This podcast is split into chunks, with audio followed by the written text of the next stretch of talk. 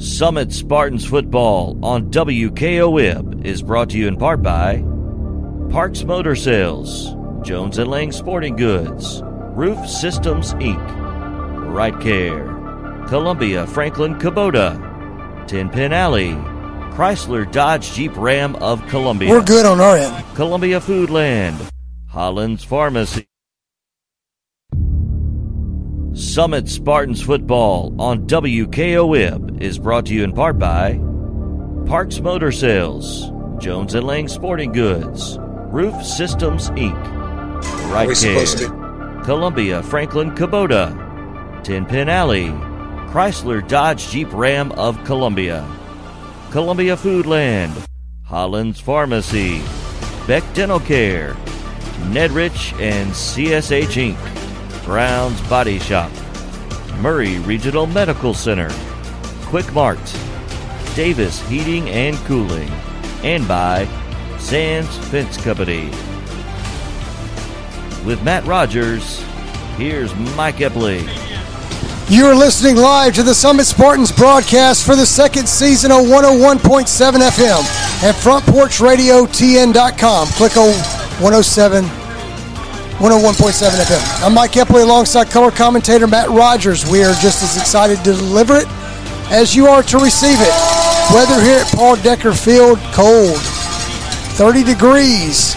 It's going to be frigid for the semifinal game. The 5A state champions, 13 0 Summit Spartans, have made it to the semifinals of the 6A playoffs. Traveled north up Interstate 65 to take on the 10 and 3 Hendersonville Commandos. The winner will punch its ticket to the state championship in Chattanooga next Saturday. How did we get here? Round one, Summit defeated Houston, Brentwood in two, round the three Ravenwood. The storyline in the playoffs was Summit's defense at the first, but now you poked the bear and woke the offense up. Head coach Brian Coleman has been very pleased with the defense, especially Keaton Wade with two strip sacks for fumbles last week. We mentioned the offensive line to Coleman. He was very pleased with them as well for Hendersonville. Round one defeated McGavock. Round two, Gallatin. Round three, Beech. So Region seven standing Summit w- number one. That's where they are. Region five, number one, Hendersonville. That's where they are. Summit's number three in the state. Hendersonville's number seven. On the other side of the bracket, going on right now, number one, Oakland out of Region four. First, number two, Maryville out of Region two. It's usually that matchup that decides the 6A state championship, but hold everything. Summit's got suitors, and they're coming hard uh, for the other side of the bracket. The four, these four teams were projected to make it to the playoffs when it started, so there's been no chaos in 6A. Speaking of those teams, Mr. Football finalists were narrowed down this week three players in 6A. Jordan James of Oakland, I just referenced, Destin Wade, and Keaton Wade at this game. The winner will be announced on December 7th at Nissan Stadium. And the event will be live streamed on the Titans website. Welcome in my partner in crime, as always, Matt Rogers. The Spartans are one step closer to the promised land and one of the biggest anticipated matchups in Tennessee high school football history. But first, we got to play this one. How does Summit manage to win it? Yeah, I mean, absolutely. It doesn't get any bigger than this. State semifinal 6A football. And sitting here on the Summit sidelines, Summit's got more fans than the hometown home field of Hendersonville. But to answer your question, how do they handle it? It's very simple. After coming off of last week's uh, debacle with you could blame the referees, you could blame poor play on Summit. I would tend to lean a little bit more towards the referees last week, but the answer is they got to cut down on the penalties. Last week, 11 penalties, 135 yards. And what I did was I combined uh, their best five games uh, in terms of penalties, and it still didn't add up to 135 yards. So last week was very uncharacteristic. It kept the game closer than it should have been uh, by a long shot. So some it's healthy, some it's firing on all cylinders. So to continue and to get to next week, they're going to have to cut down the penalties. Let's talk about the passing game and the offensive summit. 10 of 17, Destin Wade, 147 yards, three touchdowns through the air. Pierce, six receptions of those 10, 108 yards. So that's the main target. Rushing, 43 attempts, 387 yards total. Wade 213 of it with two touchdowns. Keaton Wade chipped in with 92. So here we are at Hendersonville. The Spartans are going to have some empty sets of some motion trying to create matchup problems that you'll go back into. And Hendersonville is going to say, you know what? We're just going to try to man them up and see what happens with our best, one of our best corners, and see what Summit can do. And I will say this: there's seven players on Hendersonville going both ways tonight. Yeah, and I wish the people at home could have seen your face right now when you just said that to me. But that's going to be a big deal for Hendersonville going both ways in any football game, especially the weather like tonight, the stakes semi semifinal, and you're playing the undefeated Summit, Summit Spartans. So I don't think that's going to bode very well for the Hendersonville defense. Now, in terms of philosophy, in terms of game plan, I think Hendersonville has the right one going man cover one because what that allows you to do is that allows you to put the guys in the box to stop the Summit run. That sounds all great. It looks great on paper. Here's the problem. No one's ever been able to do it, at least not since I've been uh, broadcasting Summit games. So we've seen week after week coaches from the other team come in with a good defensive game plan, but unfortunately for them, Epley, it doesn't matter because it, you just can't really stop them. So the interesting thing tonight that we might see that we haven't seen is Keaton Wade catching footballs because what they're going to do, like you said, they're going to do a lot of motion. They're also, you know, in talking to Coleman, they might want to run some empty sets, which is something Hendersonville hasn't seen. Empty meaning there's no running back in the backfield with Destin. And then what they're going to do, number seven, Keaton Wade, they're going to see if the linebacker is going to cover Keaton Wade. If they get that matchup, Coleman is going to have his brother Destin at quarterback dump that ball off to him because he knows no linebacker can cover Keaton Wade. And we talk about the defense now for Summit. Chris Parsons, they tried to figure it out. Parsons in the first matchup for Ravenwood had 141 yards passing. He got 270, but unfortunately the running game just wasn't there. Cartua Chapman 26 yards in the first game. Carter Pace, 25 in the first game. The second game, Chapman, 58. Pace, only 9. Millette tried to come in at receiver, had more yards in the first game. Miles Pollard, the Michigan commit, had 62 yards in the first game. Basically nothing in the second game. Ravenwood what did move the football, scored points on Summit. So now we set it to where Hendersonville is. There's going to be the wing T offense that Summit ran a lot last year out of the shotgun with the double handoffs and the misdirections. I will say this Manning's going to be the quarterback. As far as I know, Luke Manning, no relation to Peyton Manning or Eli Manning. Very small kid, athletic, great at running this offense. Ellis Ellis, been running uh, as the fullback for this team, tailback in this wing T offense. He's been a good one, and keep an eye on Torin Baker as well as he'll play tailback and Jack Boosie at tight end. Yeah, absolutely. I mean, the, the, the the big you know exclamation point for this Hendersonville offense is their two running backs, number ten Ellis Ellis and number twenty five Torin Baker. But when you look at the type of offense they run, I mean, this is something Coleman knows front and back. I mean, you know, he he knows this offense. He loves to run this offense, and he's done it pretty much better than anybody for a long time. Now, combine that with his, you know, with Coach Taylor, I mean, make no mistake, they're going to have a game plan to stop that. And this defense is playing better than any Summit defense in school history. I didn't think they can get much better than last year, but I found out by week two I was wrong. This defense this year for Summit is hands down better than last year. They're older, they're smarter, they're stronger, they're faster, they're well, well coached. So tonight, I think they're going to come up with a game plan that Hendersonville hasn't seen, but the bigger thing is they're putting a team on the field that Hendersonville hasn't seen. Uh, and what they're going to try to do, what I think after having conversations with you and you talking to Coleman, is that Summit is going to load up on that strong side. Because typically, with this type of run offense, they're going to want to run heavy, power it heavy to that strong side. But here's the X factor you got Keaton Wade moved to the weak side. He's one of the only linebackers in Middle Tennessee that can chase that offense down. And I think you're going to see a lot of that tonight. So it's not going to bode too well for the Hendersonville offense. You talk about statistically, let's start with Summit. Defensively, last year, Summit gave up 15 points a game. Currently, giving up 13.6 a game in 6A football. Offensively, this year scoring 41.5. Going to Hendersonville. Hendersonville's pretty stingy itself, only 17.5 defensively and scores 35.5. So right off Summit with scoring gives up about four more points defensively. Inside the numbers, Summit undefeated, Navy blue and orange wins against Henry County, Spring Hill, Brentwood, Blackman, Centennial Beech, Ravenwood, Independence, Shelbyville, and Franklin. Playoffs.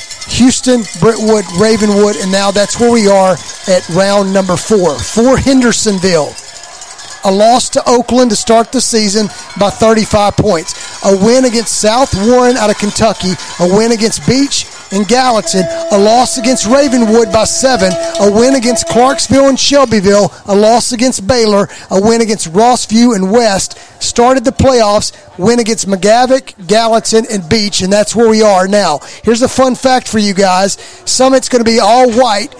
White jerseys, white pants, and white helmet. Hendersonville going to be all black. Black helmet, black pants, and, uh, and and black jerseys. But Matt, did you know Hendersonville's black and gold, but the school colors have been black and gold since 1941 when Vanderbilt football program provided the Commandos, or should I say the Commandos, with the football jerseys. And how cool is that? They stuck with it. Yeah, that's a really cool, fun fact, man. The fact that Vanderbilt gave them those hand-me-downs almost a half a century ago, and they're still rocking that. It's cool, man. And this is a really awesome environment. I really like the stadium. It's got these black gates all around it, and I mean, it just it looks tough. It's a really cool place to play. And for those of you, obviously, that you can't see, the grass because of the weather is now you know dead grass, but it matches their colors really cool. It's just a really cool environment to play in tonight, and I'm excited for this Spartan team because I think it's going to be I don't want to say a barn burner, but I will say a very high scoring game that I'm predicting for the Summit Spartans. In fact, my pops, who's been watching us back home in, or listening to us back home in California, he's become a huge Summit fan, and he told me, Maddie, they're going to put 42 on them tonight and win by three touchdowns. Well, we'll see. Tie your cleats up, adjust your shoulder pads, button your chin strap, look up to heaven, acknowledge what has and hasn't happened, get the final orders, and hit the gridiron. And Matt, uh, your keys to the game to start this. Yeah, keys to the game. I'm going back to the first thing I said eliminate the penalties. You can blame the referees last week. Many people did. But either way, if Summit eliminates the penalties, I don't think this is much of a game going into the third quarter for the Spartans. So the Summit Spartans now uh, will come off uh, the uh, visiting side. This is the first road game for the Summit Spartans, the only road game that would send you, you win this when you're in Chattanooga. I get chills when you say that, baby. Come on. Bring it. We, I mean, we. This team has worked so hard. They've built such a good foundation, such a good tradition that when you look back 10, 20 years from now, this is the team they're going to be talking about. When you carry on a tradition, I mean, it, any city, any school, any administration, coaching staff, they want to build a tradition. Well, Summit's never had a tradition. In fact, when they started, they were always not very good. And now that they've established this, they've established a tradition 10, 20, 30 years from now, the team we're watching right now is what they're going to reference for the next couple decades on what to do right. And it's really exciting to be in the booth watching it. If you're just tuning in, 101.7, we appreciate you joining. Also, frontporchradiotn.com, just click on 101.7 and you will hear the broadcast. It's Hendersonville and Summit a lot more quieter than you and I are used to because we're used to you know being right behind uh you know Spartans with you know the place absolutely rocking and it's oddly quiet right now, and, and I don't think that bodes very well for Hendersonville. It's just weird for a home game to be this quiet. And we did get an update in. We have a tie ball game with Oakland with the football. Uh, two minutes left. So 14 14, about to go into halftime at and about three hours east of here. So that is the uh, matchup going on. And if you're a Hendersonville fan or a Summit fan or just a high school football fan, we got a tie ball game in Maryville. Absolutely. We got some uh, fans in Kentucky listening to us, the Cook family, and uh, they give us the best uh, Cinebread. So I just want the Cook family out there to know we love you guys. This Cinebreadsthebomb.com. Keeps me going. It keeps my energy high for these games. It's fantastic. And I don't know. I mean, I don't know what the, the delay is, Epley. Like, for some reason, they haven't kicked off yet. Summit hasn't even, neither team hasn't even really taken the field here. Yep, and we'll get you some stats too. Matt's gonna. Uh, while we're waiting, uh, we do have the uh, the sheet with some of the stats on here um, for Oh, this, and uh, just kind of looking over. We already talked about points per game. Think about this: Summit has 242 first downs. This 242 first downs in 12 games that they played. I mean, look at Epley. I'm not going to lie to you. I graduated with a 1.96 GPA, but I'm smart enough to know that that's a lot of first downs per game, huh, bud? And it is. It's it's a, t- a TV delay, so uh, we'll get to the commercials uh, throughout the game. It will be a TV delay, so if you're just tuning in, uh, y- yes, uh, that that's the reason. So um, total offense this year, Summit has five thousand seventy-eight yards. Do the math. 5,078 yards. Of, I mean, that's 450 yards a game. I mean, that sounds right. The crazy thing is, I don't have the official this? stat in front of me. Yeah, average yard per rush, 8.5. I was going to say, I don't have the official stat in front of me, but how many of those are on the ground on the legs of Destin Wade? It's just unbelievable. Average per game is 321. Rushing, just rushing. Just rushing. I mean, that's powerful. And that's exactly what Coleman wants to do. You know, his philosophy has always been 90 10, 90 10. He wants to run the ball 90% of the time, pass it 10% of the time. I mean, and this has just been a dream season for him to just do at will what he's wanted to do. And he's accomplished that. And it's, it's an exciting time to be a Summit Spartan, that's for sure. Field goals attempted by Summit. Two? One.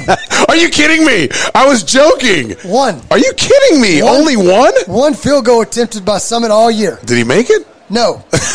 So that's Coleman. Coleman's like one and done. We tried a field goal. Let's just score touchdowns from here on out. I don't like field goals. These these are some good stats. Uh, Destin Wade uh, rushing. Destin Wade has two thousand twenty-two yards rushing. He That's averaged, got- he averages. You wanted the stat, and there you go, Matt. That's what he averages. In. 168.5 yards per. Here's the deal, and this is why I'm such a big advocate for him for Mr. Football. I mean, you look at what he did last year in five, which was awesome. The caliber of teams that they have been upgraded to from a challenge standpoint in 6A, and he's doing even better this year. The defense is even better this year. I mean, you can't put the Summit Spartans against anybody harder in the state of Tennessee, and they're demolishing everybody. So the argument on whether Mr. Football should go to him or if Summit's the best team, I think that's now out the window. Of course, that'll be settled after this week and next week. But so far, I mean, have they answered the call or what? Yeah, and I think th- they've answered the call. Could there be another team? Sure. I think that Oakland and Maryville Right. has have something to say about that. Um, but but you're right. The schedule. A lot of people didn't think Summit would go undefeated, uh, lose a couple games, much less win by 14 plus points in every game they they played this year. The- I mean, what? Because let's be honest. Last year, when when I took this job with you, you know, coming from the West Coast, I didn't know too much about the history of Tennessee football. When you and I went to Henry County. And we're eating, you know, they got the catfish there and everything, and Summit just beat them down this year and what we experienced last year. That's when I knew, like, not only does Summit have something special, it's almost like an anomaly. And that's why I keep making that example that this is the team they're going to look back on decades from now and be like, you know, that's the mark, that's the benchmark that every team would want to shoot for moving forward. So Summit will get the football when we start. Uh, we're waiting uh, for the ref to whistle it in. Destin Wade will be the quarterback, six foot five, two fifteen. Starting the line from left to right. Matt Mullen, six foot four, two seventy, three year starter. Left guard Jack Bauer, 6'2", 200, first year starter. Tyler Garber, center, six foot two twenty, third year starter. Third year starter at right guard Cooper Cook, 6'4", 250. The first year starter was given a year and a half. Mason Richardson, 6'4", 260. Thad Hills played well too in Richardson's spots. At times, Tanner Shake will be the starting tight end, six foot two, 220. At receiver will be your first guy will be Brady Pierce, 5'10", 175. And then you will have Austin Harvey on one side as well, the junior and Brandon King. And you will see Dominic Hollis at running back, also Keaton Wade. Hollis Feed the baby. Hollis, 5'10", 175, sophomore, and Keaton Wade, six foot almost five, 230 pounds. I mean, and that's the thing with, with with Summit that we keep talking about too. Is I mean, any football team you can pick the one thing that's the weakness. Oh well, you know, uh, the running backs weak or the offensive line, the left guard's a little soft. I mean, look, man, everyone's been trying to poke holes in this team, and on one hand, you don't want to get too cocky, but on the other hand, you don't want to water down what it really is, and what it really is is no weak links. The defensive backfield is phenomenal. Their linebackers are phenomenal. Their defensive line, they're phenomenal. Their O line, all seniors. Three of them have played together for three years. Like you can't find a weak spot on the Spartans, and it's just crazy. Like it's like peeling off an onion. Like it just it's a new layer and a new layer. And when you try to pick apart the Summit Spartans, what you'll find is it just gets better. As you can hear the crowd, we're on the visiting side. Summit, it is wall to wall. And the stands and the students have come out to support the Spartans. And now you were seeing the Hendersonville crowd come in a little bit later than the Summit Spartan crowd, which Summit, we mentioned in the pregame, had to travel I 65 north, get get through some Nashville traffic on Black Friday. Yeah, but well, here's the thing too. Well, you know, with some, and, and this is a big deal. Is uh, when you talk about it, I'm speaking from a player standpoint. When I played, like Summit is now used to playing in cold weather. They're used to traveling. They're used to being on TV. Hendersonville, maybe not so much. So when you have these TV delays, Summit's been here before. I don't know that about Hendersonville, but it looks like we're finally going to get started. And John Dippold will be back. Also, Brady Pierce going back. And Brandon King will be the return specialist for the Summit Spartans. As we put 12 minutes on the clock, and we're going to start this game once again, I don't need to say much more. You win, you're in the state championship. We appreciate you tuning in. What happens if you lose, Epley? You go home. you you can eat leftovers. and the kick will be to the 25 yard line, fielded by Summit and it will be Luke McNeely. McNeely goes out to the 32, and here comes Destin Wade. Yeah, and you can see uh, Coleman's wasting no time in hiding Keaton Wade, and that's always a big conversation: is is Keaton Wade going to start at running back? And the answer is. apps are freaking Absolutely tonight. It's the semifinal. So Coleman wasting no time putting number seven in the backfield. And he is. And Matt mentioned you'll see him play receiver. And number one, Jamison Wharton will be out on Brady Pierce. So they're going to put now, he's not following though, so that's the motion set that wow. we were talking about. And here we go. It's Keaton Wade. He's got a hole. Bounces off one. He pushes one down. He steps armed it. And Keaton Wade is out to the 30 yard line of the Commandos. Yeah, and that's the Coleman's basic read zone. And what Destin Wade is doing is he's seeing if that outside defensive end either pinches. If he pinches, he's giving it to his brother. And if he if he expands and goes wide, he's going to keep it. I don't know what happened there, but if Destin would have kept it, he might have even got a touchdown. So it looked like Hendersonville was wrong either way on that one. What a great first play. And here we go. They got, a, I think, Keaton Wade for about 36.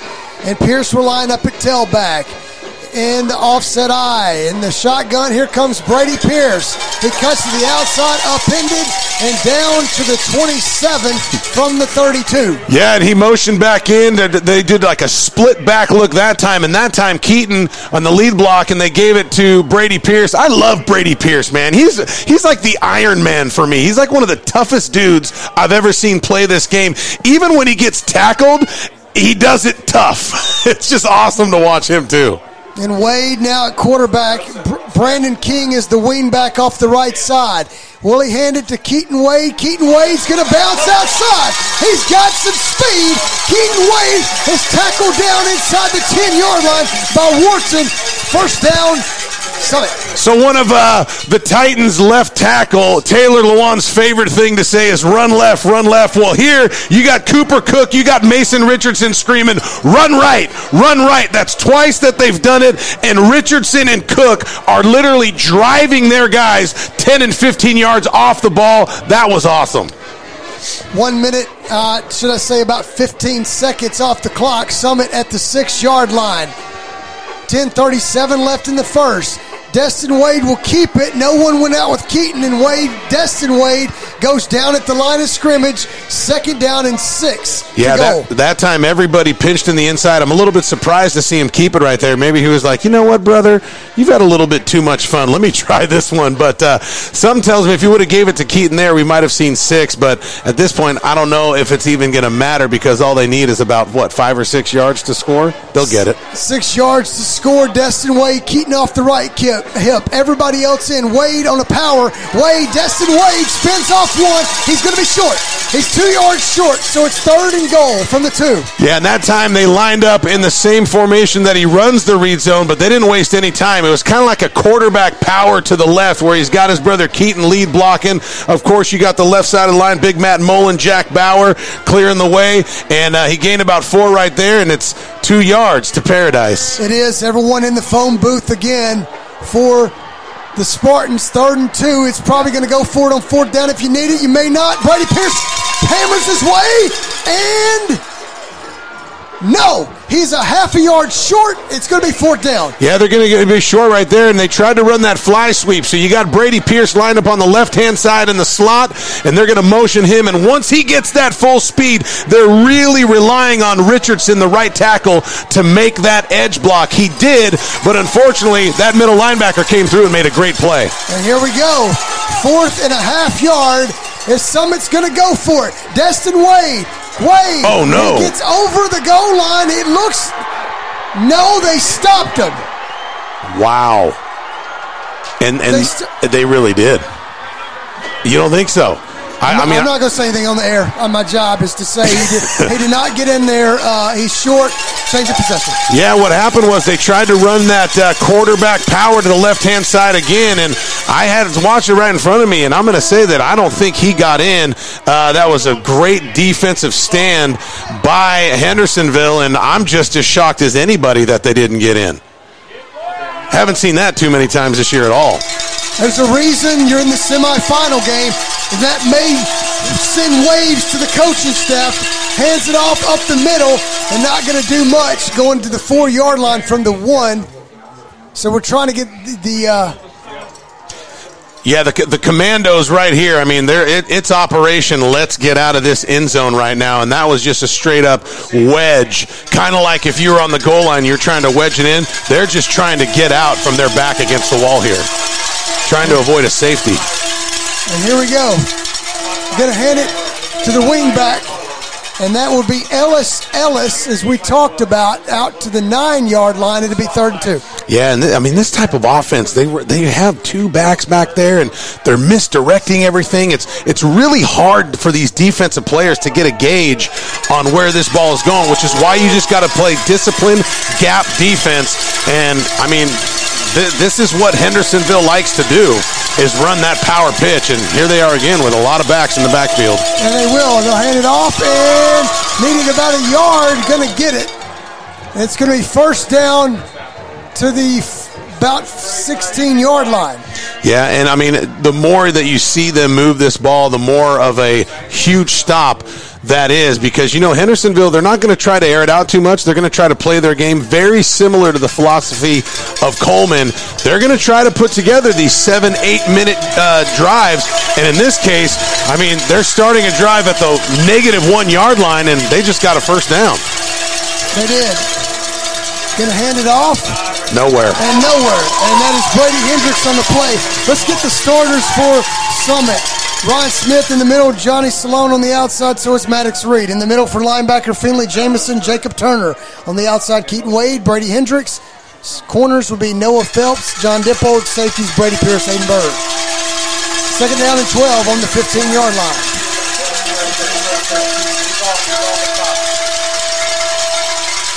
And they're going to throw it. Manning's going to complete it. Complete pass to Howden, and he's going to go down. A big play by Noah Phelps. Yeah, Noah Phelps bouncing back from a tough game last week, and he answers the call there. Quick little pass right to the receiver that he's man coverage on, and he made a fantastic open field tackle. And now it's almost like the uh, it's almost like the Commandos are going to have to throw the ball again with it being third and nine because I mean the power pitch offense doesn't work too well in this situation. So I think they should probably throw it here. So it's third and eight on the 18, and we'll see as Manning at quarterback, and you're going to have four linemen. They're going to hand it off, elect to, and did not get it. And he didn't get it. Stopped by Brady Hendricks leading the way uh, for the Summit Spartans. Yeah, they started out in that wing T look, and then the quarterback makes like that shift, shift call, and then everyone spreads out. They lined up in that kind of like that single back, that eye back look, and they ran it there. I don't like that play call at all for Hendersonville, and that's going to cost them, and they're going to have to punt here.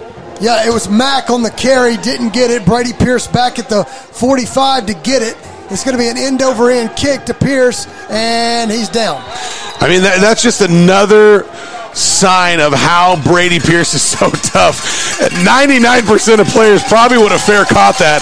He had a guy right in his face, and he was met right when he caught the ball. That was that was a gutsy catch. 30 second commercial break. We'll come back. 5:35 left in the first. 0-0.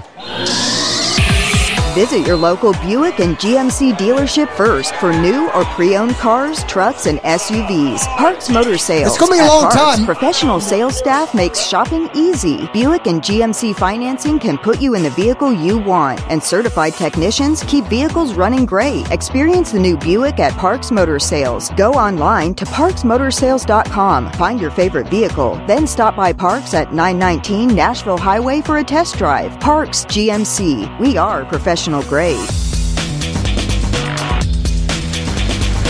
American Standard Heating and Air Conditioning is built to a higher standard so you can focus on the problems in your life that actually matter, like the stair that only creaks when everyone else in the house is asleep. American Standard Heating and Air Conditioning, built to a higher standard.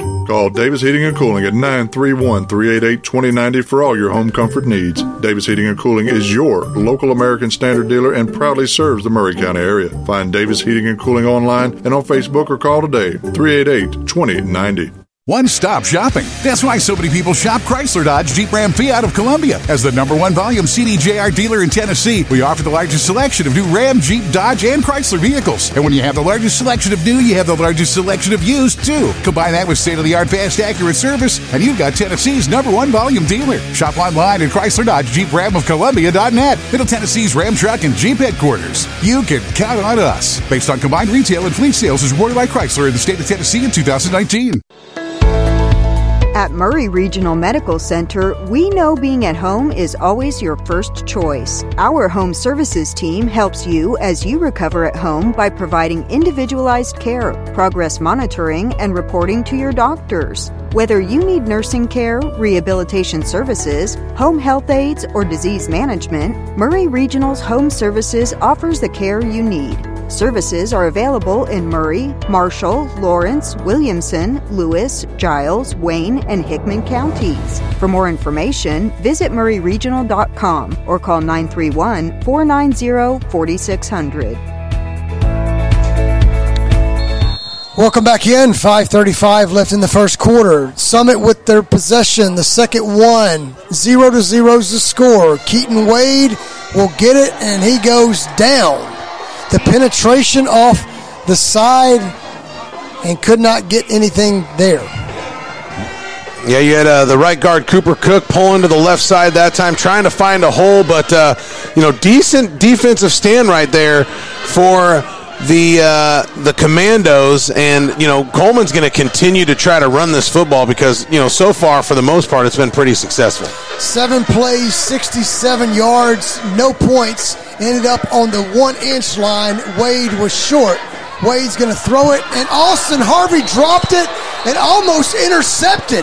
Harvey let it hit his hands and went out of bounds. Luckily, the defender, number 10, Ellis Ellis, was standing out of bounds. Yeah, Ellis Ellis, uh, he is not happy with that call at all. Still complaining. I couldn't see it from here. I do know that he caught the ball, and of course, in high school, you only need one foot in, so maybe the Spartans dodged a bullet there, but uh, Ellis is not happy about that because he feels like he made a play. 451. The offense has really done, well, not much since about the first five plays. Third and 11, you can hear the home crowd getting up on their feet. And Keaton Wade is open, and if he hits him, he got him. Off the wheel route to the 30, 25, 20, 20, 10, 5, end touchdown, Destin Wade to Keaton Wade. Yeah, and that goes back to what you and I were talking about at the beginning. This Spartan offense is looking for a mismatch. Who's going to guard Keaton Wade if they so be bold to put a linebacker on Keaton Wade? That's going to be open all night. And here's something we haven't seen this year that we might see more than just right now tonight, and that is Keaton Wade catching, not running, but catching touchdowns. Keaton Wade, Matt, has been a dominant player in this first quarter for sure, running the football and catching it. The extra point is Ryan Crane, and it's good. 438 in the first quarter. Seven for Summit, zero for Hendersonville. And you know what Coleman's doing right now. I mean, if I was in his head, he's looking over at the other head coach, winking at him, saying, Gotcha. That's a gotcha play right there. Something that nobody can prepare for because that's something Summit hasn't done and something we haven't, haven't seen. So that's the film room. When these coaches get together and they look at this defense, they look at their personnel and what they can do, that's a gotcha play. And now, if, I, if I'm Hendersonville, I'm like, uh, well, how do we defend that? Because you can tell uh, Destin Wade four, I'm sorry, three rushes for only three yards, which tells me this defense is keying on the run for number one. They're trying to stop it, and so far they've done a good job. But of course, you know what just happened. We said Destin Wade has over 100 yards rushing per game, so it's it's uh, actually closer to 200. Uh, and the team is 300, but you got to you got to pick your poison with this team if you want to defend Brady Pierce on the jet sweeps. You want to defend whoever on these sweeps. Um, we'll, we'll, see, but 4:38 left in the first quarter, and Summit now, Matt, as we we'll stay here and go go to a couple commercials on the next break. Seven zeros to score. Summit scores on their second possession. Got to the one inch line, couldn't get it in. You like the way the offense is moving. Now we're going to see Hendersonville play outside I would think the red zone, you not be backed up at the one or ten and move it out to where you see a little bit more of this Hendersonville offense. Yeah, I mean the the, the surprising. I guess I'm not too smart, but I would say the surprising thing for me is how easily Summit's able to move the ball early on. Because to your point, would you say six guys going both ways on Hendersonville? Seven, Seven guys going both ways on Hendersonville. Uh, you know argumentatively speaking, if Summit can do this in the first quarter, you got to assume they can do it in the second half and in the fourth quarter because Hendersonville's not going to be more fresh on defense than they are right now. It's only going to go downhill for them from here, which is, you know, probably going to see a lot more rushing yards for some in the second half. Argumentatively, you, you can make that argument. The storyline right now as we look towards the sideline in number seven, and that's Keaton Wade. He is with the doctor. He is getting something retaped. I believe it's his right ankle. We can't see here. That's the storyline. If you, we get the report, and we'll try to get Justin Lamb as well. Uh, Keaton Wade does not have his helmet on, and he is being something is being retaped, and they're kind of hiding it from most people for Wade. So we'll see if he comes back on defense. I would assume it's going to take a lot to keep Keaton Wade out of this game. As we get the kicker uh, for the Summit Spartans. Travis Arrington, the junior, will kick it. And back to receive uh, for the Commandos will be Ellis, Ellis, and also Wharton. Yeah, and I mean, I can guarantee you this is something that the Commandos have talked about. Let's not give up any big plays. And so far, they've given up three, one being a touchdown. This is not how they wanted to start, that's for sure. And it's kicked uh, to the up man Condos, and he goes out to about the 38 yard line. So that's where the defense will come on, and we'll see if we can find him. No, Keaton Wade is still, yes, he is coming out. So Keaton Wade is the last player on the field and will return. Yeah, maybe I don't. I, I, don't know. I'm going to try to get a word from Justin Lamb on why he was getting retaped. I don't know if something came loose or whatever, but either way, it don't matter. Number seven's back on the field. You can exhale now. You can. And then running back here will be Mack will be the back for in this wing T look. And as they spread it out, got one off the hip and Manning will hand it up the middle and a hard run and still a hard run. Two missed tackles, three missed tackles, and he is gone. And that is Mack will score with a 61 yard touchdown run. Yeah, and I think, I mean, everybody got faked out on that one, and that's what this offense does. They want to run misdirections, fake handoffs, and I mean, the thing with with this power pitch wing T, it's not so much they're reading the defense. They know pretty much before what they're going to do. It's about confusion, misdirection, and that time it really paid off for them. One play, and we've seen this happen against Houston in round number one for Summit. And it didn't take one play, it took them a couple of plays. The extra point is good by Matchell. So we will take a commercial break. 419 in the first, 7 to 7 the score. Brown's Body Shop has two locations to provide your vehicles with high quality body and frame repairs, the best paint jobs, and custom body fabrications. Brown's Body Shop has been successful for more than 50 years because of their highly trained personnel, competitive prices, superior customer care, and timely service. Don't put off body repairs or that custom paint job at Fenders. Go to Brown's Body Shop today, 1505 Nashville Highway in Columbia, 129 Alpha Drive in Franklin. At CSH, we know the sport of football builds discipline, character, and work ethic. Three common characteristics of winners. It's a sport where we drowns out me. Leadership is nurtured, and that's why CSH supports all Maury County football teams and want to say a special thanks and good luck to every player, coach, volunteer, and parent of this year's teams from youth programs, middle schools, and high schools. We know football builds men that make a difference. Let's go. Roofing isn't something you think about until you need it. When you do, let Roof Systems Inc. be your first call. Roof Systems Inc. is locally owned and has been providing excellent service since 1983. From repairing roofs on small homes or installing new roofs for large commercial retailers, no job is too big or too small. Why choose Roof Systems Inc.? Well, in our customers' words, best experience I've had with construction related business. Honest, professional, friendly, and affordable. Call today 931 398 5977. That's 931 398 5977. 77. The kickoff from the Commandos will be down to McNeely. McNeely will pick it up at the 27 for Summit and go out to the 31 yard line. So after Hendersonville answers Summit's score, it's 7 to 7, 4.15 left in the first. Yeah, Torn Baker, man, that was a 61 yard rush by him, man, and he was so quick, man. He took off. And Keaton Wade will get the handoff up the middle, and he'll go for about one, maybe two. Yeah, I mean that's. I mean they're giving uh, Hendersonville a little bit of momentum here, obviously with that touchdown, and I mean you just you're waiting for that another big play to spark here as Coleman continues to run the offense he wants to run. He's looking for that read zone. He's going to run the counter and just continue to see where he matches up well against this man cover one defense. Seven to seven's the score. Second down and eight on the 33 yard line. Summit with the football, third possession of the game. Wade's going to throw it after the fake to Keaton Wade. He's got Pierce open. He's got Pearson overthrew him. He overthrew him. Pierce split the defense and was wide open, and it's going to be third down. Yeah, and that time, because after that run from Torn Baker, who also plays that free safety, they put in the sophomore, number five, Will Riley.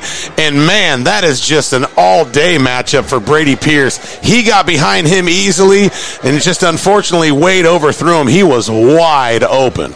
You get, I mean, the Epley, they're going to come back to that because, I mean, that passing game just looks automatic all day.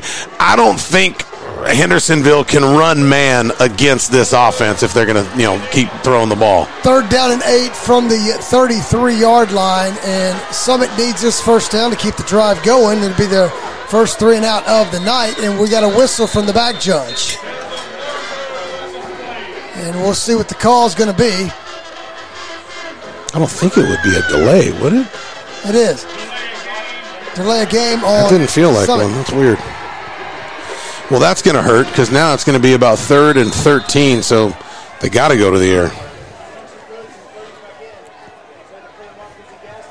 We've seen stranger things before, right, Epley? Yep, 326 left in the first quarter, and now Summit is third and 13 on the 28. So where you would assume this is a passing down here. Everybody up. You got two safeties back for And Wade's going to look. Wade's got some players open, and Harvey, he dropped it again. Hit him right in the hands, and Harvey dropped it again.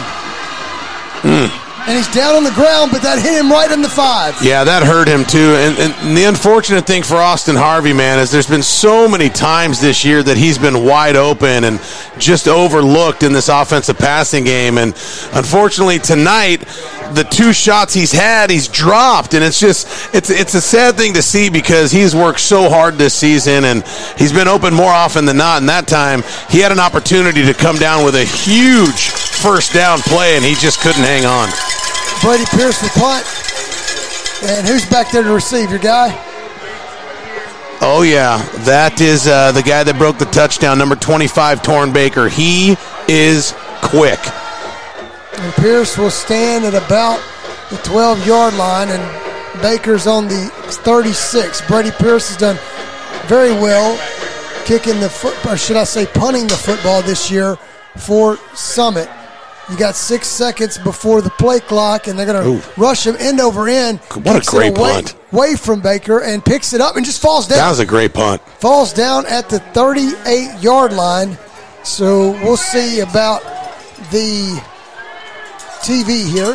It was a great punt because he had two guys in his face. I don't want to say almost blocked, but he had two guys coming in his face, and it was just that low beamer end over end punt that didn't really give Baker a chance to return that ball, and that's why it was a good punt. So uh, here we go. So starting on the 38 yard line last possession, Hendersonville gets their third possession on the 37. It only took one play for Hendersonville to pop it open. First and 10. And they're going to throw it. Manning's got all day, but in nice coverage as Brady Pierce comes up. I believe Jacob Turner with Pierce, and they find the tight end. Boosie on the play. Yeah, and yeah, head coach of uh, Hendersonville, Beasley, that's James Beasley. He looks like he's trying to catch Summit off guard a little bit, passing it a little bit more than he's used to, especially after breaking a 61 yarder for a touchdown last time. That's that's a surprise that he's trying to throw the ball. 237, first quarter, semifinal game. Going to throw it again.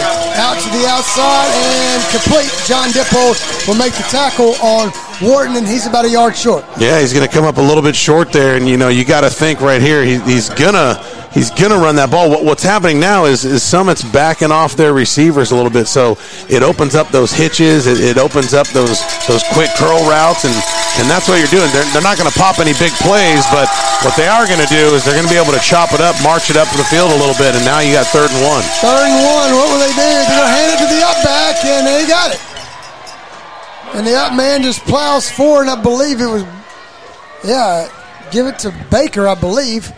Yep, they're running that uh, right right up the gut. It was uh, very similar to that one that, that broke for the touchdown before. This time, all he needed was one, and that's all he was thinking. And it's first down for the uh, the Commodores or the Commandos. Sorry, Carmia actually got the first down there for the Commandos and throws it out to the outside in the pursuit of the screen pass, going nowhere from the 49 yard line and bring up second and 10. Yeah, and Summit's in a great position to defend those quick wide receiver screens. They got they got help close up because they're they're playing that close man coverage, and then they got those safeties right behind them. So I don't think that the Commandos are going to go back to that quick screen too much anymore because it is not in the it's not going to work tonight. So Baker caught that one. They're going to give him a yard. And they're going to run him on a fly switch to the left. It's second and nine. Baker's got some open uh, open space. He gets another first down down to the 39 yard line uh, for Summit. Yeah, and uh, I mean that's the fly sweep that uh, that Coleman and the Spartans love to run.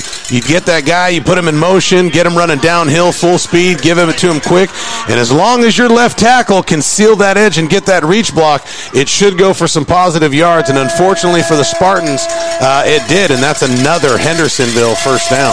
45 seconds left in the first quarter. 7 to 7 the score. Commandos looking pretty good in the first quarter versus Spartans, and Manning's going to throw it no pressure. And now he gets pressured.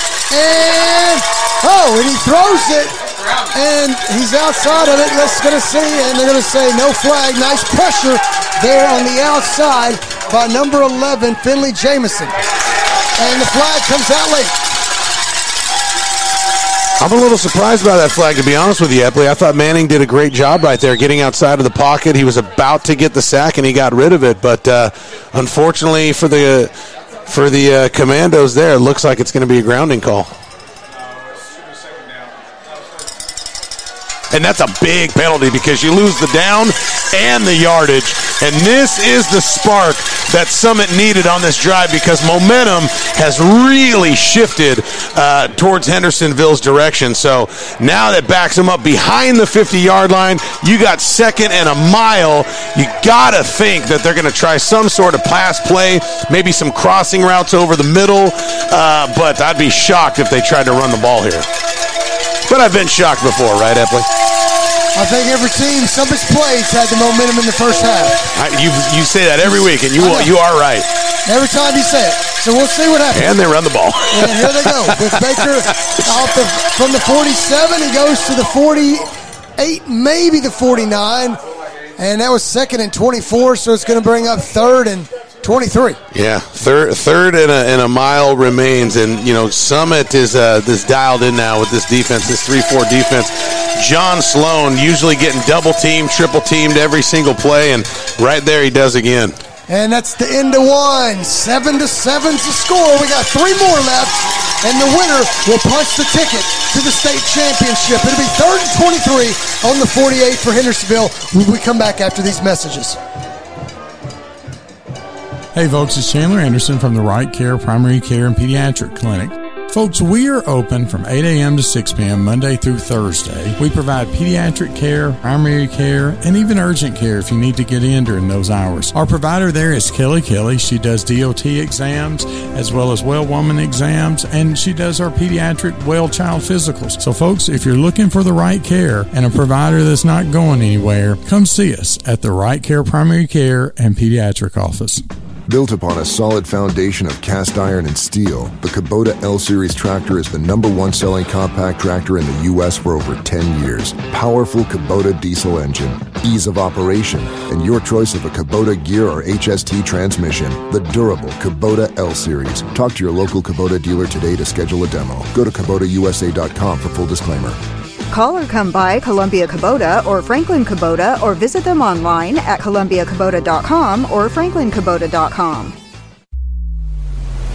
The Summit Spartans play on WKOM. With Matt Rogers, here's Mike Epley.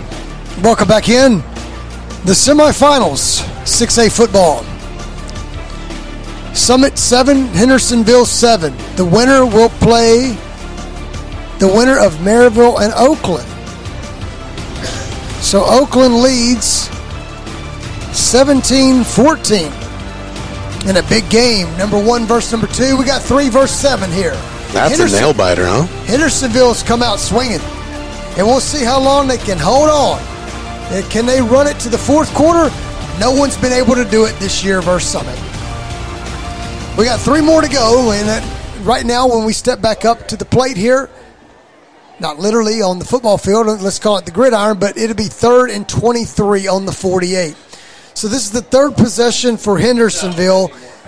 Six plays to start the first drive, got it on the one, couldn't really get anything going. One first down, punted. It's the second drive for Hendersonville. Bang, one play, 61, 62 yards, and then they coming back with a more methodical drive here, passing and running. It looks like unless something unless the commandos get really right. close, they might go for it. Sure. But I could say Summit may get it back. Yeah, and you know, just digging a little deeper here. I know you've said you know Summit usually gives the momentum to the other team early on. I think tonight's different because there's so no. I'm it's different. Stay with me because the the Commandos have so many guys going both ways. They don't. Summit needs to put two or three touchdown lead here early so they can just wear them out. If it's tight on the second part, I mean that's a perfect scenario for Hendersonville. Just saying. Trying to play a little devil's advocate here. Well, here we go. Mannings is the quarterback in the shotgun for the Commandos. The pressure up the middle by Keaton Wade. He's got to throw it into the outside complete. Spun out of bounds was Ellis Ellis. He needed all the way to the, mm, I'm going to say, it's going to be close. Nope, fourth down on the 40. So I'm sorry, check that. That's 12 yards short. I'm looking at another marker. It's hard to see out of the visiting side. Yeah, I would think they're going to punt here, Epley, but I don't see the punt team coming on the field. I mean, it's fourth and 12, and they're huddling up. I, they're going for it. I, I think they figure what's the difference between giving the Wades and Summit the ball at the 10 yard line or the 40 yard line. And so, here it is. wow. Fourth and 12 to start the second quarter, and it will be snap. Pressure up the middle. Get him. Up the middle by number 55, and the play is made and knocked away, but Johnny Salone had the pressure. Big Johnny Sloan, baby, finally. I see him get off a double team, a triple team. He's been getting that all year, and finally he breaks three when they needed him the most. He had him. If he would have held on to that, if Manning would have held on to that, call, uh, that football for one more second, Big Johnny Sloan Jr. would have took him down. And I mean, he made the play right there. That was a great defensive stand. That's when you call Johnny Salone. He was a trucking. He was a trucking after it. Oh yeah, and now he's on the side already getting oxygen. Just kidding. Hey, That would have nice been me when I played. Nice pressure up the middle, and now on the 40 yard line of Summit. Summit will get the football. 7 to 7 is the score, 11.43 in the second. We'll hand to Brady Pierce, tries to get the outside, cranks it back in for two yards. Yeah, the interesting thing, I mean, you got Brady Pierce going both ways, and you got Keaton Wade going both ways, and uh, the, the the interesting thing is Coleman's going to be methodical about his Keaton Wade touches because he knows that Wade's going both ways on defense, so he might want to space it out a little bit just to give him a breather. Second down and eight on the 42. Summit will break with the gun, and Harvey Brady Pierce will be to the left. The wingman would be, I believe, Brandon King, but here comes Pierce back in the backfield. Offset I formation out of a pistol look. Keaton Wade will fake it in, and here Oh goes my Keaton God. Wade. Cuts one, breaks down two, and just gingerly walks out of bounds, kind of like a stroll in the park. Keaton Wade will come across midfield and all the way down to the 33 in commando territory. Our fans in Kentucky are going to love this shout out. You got to give that run to number six seven Cooper Cook, driving his guy down the field about 20 yards, pancakes him, stands up, brushes off his own belly, kind of salutes the crowd and says, "You're welcome." That was an awesome block by the three-year starter at right guard. Now, two receivers to the right. Wade's going to follow Keaton. Keaton blocks one, hits two. Keaton floored the quarterback, and Wade is still going. Wade's down inside the 10 to the 5. And that is a statement right there. I wish y'all could see these hurt. offensive linemen. He's hurt. Oh yeah, he's hurt. I mean, I heard that up here. That hurt me. Uh, you know, just getting tr- trucking him like that. I mean, holy smoke, so much power behind that. But again, going back to the offensive line, you got guards on linebackers. You got guys getting up to the second and third level. I mean, let alone the great athletes that they have in the Wade Bros. But this offensive line is paving the way for success tonight, and it's just tough, hard football. Epley, I love it. So Wade follows Keaton. Destin Wade runs for 30 yards. It's going to be first and goal on the three. 10 minutes and 20 seconds left until halftime. I will tell you this Keaton got off one and literally pancaked the second guy. The second guy is on the sideline. So we'll see what the Spartans would do. Couldn't get it in the first time. But number one will roll over. Do they give it to him? Do they give it to him? Do they give it to They him? They don't. And he will not get it. He's just about a half yard short. The last time for that first drive, I think they did stop him. That time, I think he got in, but it doesn't matter what I think. It matters what the referee spotted it. They're going to spot it literally six inches short. So I'm thinking we're going to see something similar to that right now, either a read zone or a quarterback sneak. So Wade will wait and go under the center for one of the first times this year. Wade's just going to try to fall forward. Keaton Wade pushes him. Keaton Wade is the old Reggie Bush push from the USC, What are they and waiting for? He and was in by a mile. and he's in. Destin Wade will score. The suspense was killing me, Epley. Your normal quarterback sneak right up the gut, and I don't know what the delay was because I saw it from here. I mean, I saw the only thing that didn't cross the goal line were his shoelaces. The other six foot two and a half inches of him were was in the end zone. So either way, that's another six for the Spartans. Brian Crane on for the extra point. The snap is good. The kick is money. 14 to 7. Summit back up by 7, 9.22 left until halftime. We'll be back on 101.7. Hey, this is Derek Ransom with 10 Pin Alley, voted number one family entertainment center in Maury County. We offer 32 bowling lanes, giant arcade, laser tag, bumper cars, and a full cafe and bar menu. We also specialize in group events, kids and adult birthday parties, company parties, sports team parties, and holiday parties. We're located at 322 East James Campbell Boulevard in Columbia. Call us today at 931 381 Bowl or visit us at 10pin.com. 10 Pin Alley, it's where the good times roll. Hello, I'm Barbara Lincoln with Hollins Pharmacy. You may have heard our previous commercials about compression hosiery that we carry at Hollins Pharmacy. Well, we've recently expanded into a full line of knee braces, back, wrist, ankle, and other support wear. We will gladly help you get just the right fit for these items and, of course, special order items to ensure the proper fit. Come see us at Hollins Pharmacy, 1608 Hatcher Lane, or call us at 931 388 4233. 388 4233.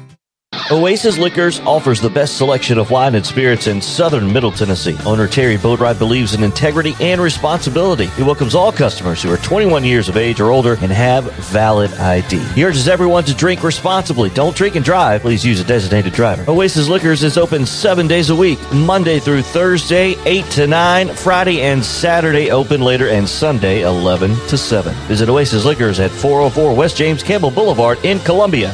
Oh, and don't forget to ask Terry about the wine pairings for your next meal. Hi, I'm Robert Rogers at Parks Motor Sales Buick GMC. And I'm Michael Parks Lawrence at Parks Motor Sales Buick GMC. Together, we're Mr. Bobby Parks' grandsons, and we run his dealership, and we are glad to be part of our local community. Being family owned and operated, we invest heavily in our community. We do things like sports teams, schools, bands, you name it. We try to help everybody we can. The reason why we do this is because we all love this community. So come do business with us, your neighbors, at Parks Motor Sales in Columbia, Tennessee, right off Nashville Highway, or at parksmotorsales.com. The Summit Spartans play on WKOM. With Matt Rogers, here's Mike Epley. Welcome back in. 14 7 the score. 9.22 left until halftime. What more do I need to say? It's the semifinals in Hendersonville. 28 degrees. You can hear the pads popping. As Hendersonville answered once, can they answer again? Summit's about to kick it to them. Matt Rogers will join us and Matt, it's been a good one so far. Oh, it's been a fantastic one so far. I appreciate the toughness of this football game, and you're going to get that usually with any two 6A teams that are in the semis. But tonight is not letting us down or disappointing. And like you said, 28 degrees. Make no mistake, man, those pops they freaking sting out there. And Hendersonville, uh, Hendersonville caught the raw end of a couple of those pops on that last drive. One stat I want to mention only eight turnovers on the years for Summit. That's big in these games. Could could come down to a one possession game. Manning will squib it up and it will bounce off the right foot nice. of number 44, Condos, and that's where he's going to fall down at the 30 yard line. So it will be Hendersonville's fourth possession of the game. Yeah, and I can't emphasize enough what a big drive this is for Hendersonville because this is usually where the game goes one of two ways. Either the other team scores and keeps it a football game, and like you said, it helps the other team stay in it in the first half for Summit, or we've seen half the other teams go in the other direction, and when they don't score here, that's usually when the wheels fall off and Summit runs away with it, and when you have that running clock in the second half. Here we go, Manning at quarterback. And we'll hand out to the right side. Turner. Oh, oh my what God. a big lick in the middle. And I believe it, it is. Number 11, Finley Jamison comes up and tattoos number 25, Baker. Who says 5 foot 10, 170 pounds can't lay the freaking hat? How about Jamison right there coming downhill up the middle and tattooing the running back who broke for 61 yards just a couple plays ago? This is a statement game for Summit, and Jamison came to make his mark. That was awesome. 8.45 left, second down and eight. You're going to hand it off, and that's Ellis Ellis. Jamison on the tackle. He's going to be short by two yards to the 37. Jamison's just the guy you want in your corner. Like if, if you said Epley, hey Rogers, we're going to a street fight. I, I'm taking Keaton. Uh, I'm taking I'm taking Brady Pierce, and I'm taking Finley Jamison. Those are the two guys I want backing me up if I get in that back dark alley fight. Man, those kids are tough. Jamison's in on every tackle. Third and two. 8.14 left in the second. Going to switch formations. Bring Busey down the line. And we got a whistle before the snap. Looked like they were going to give it to Ellis. Ellis.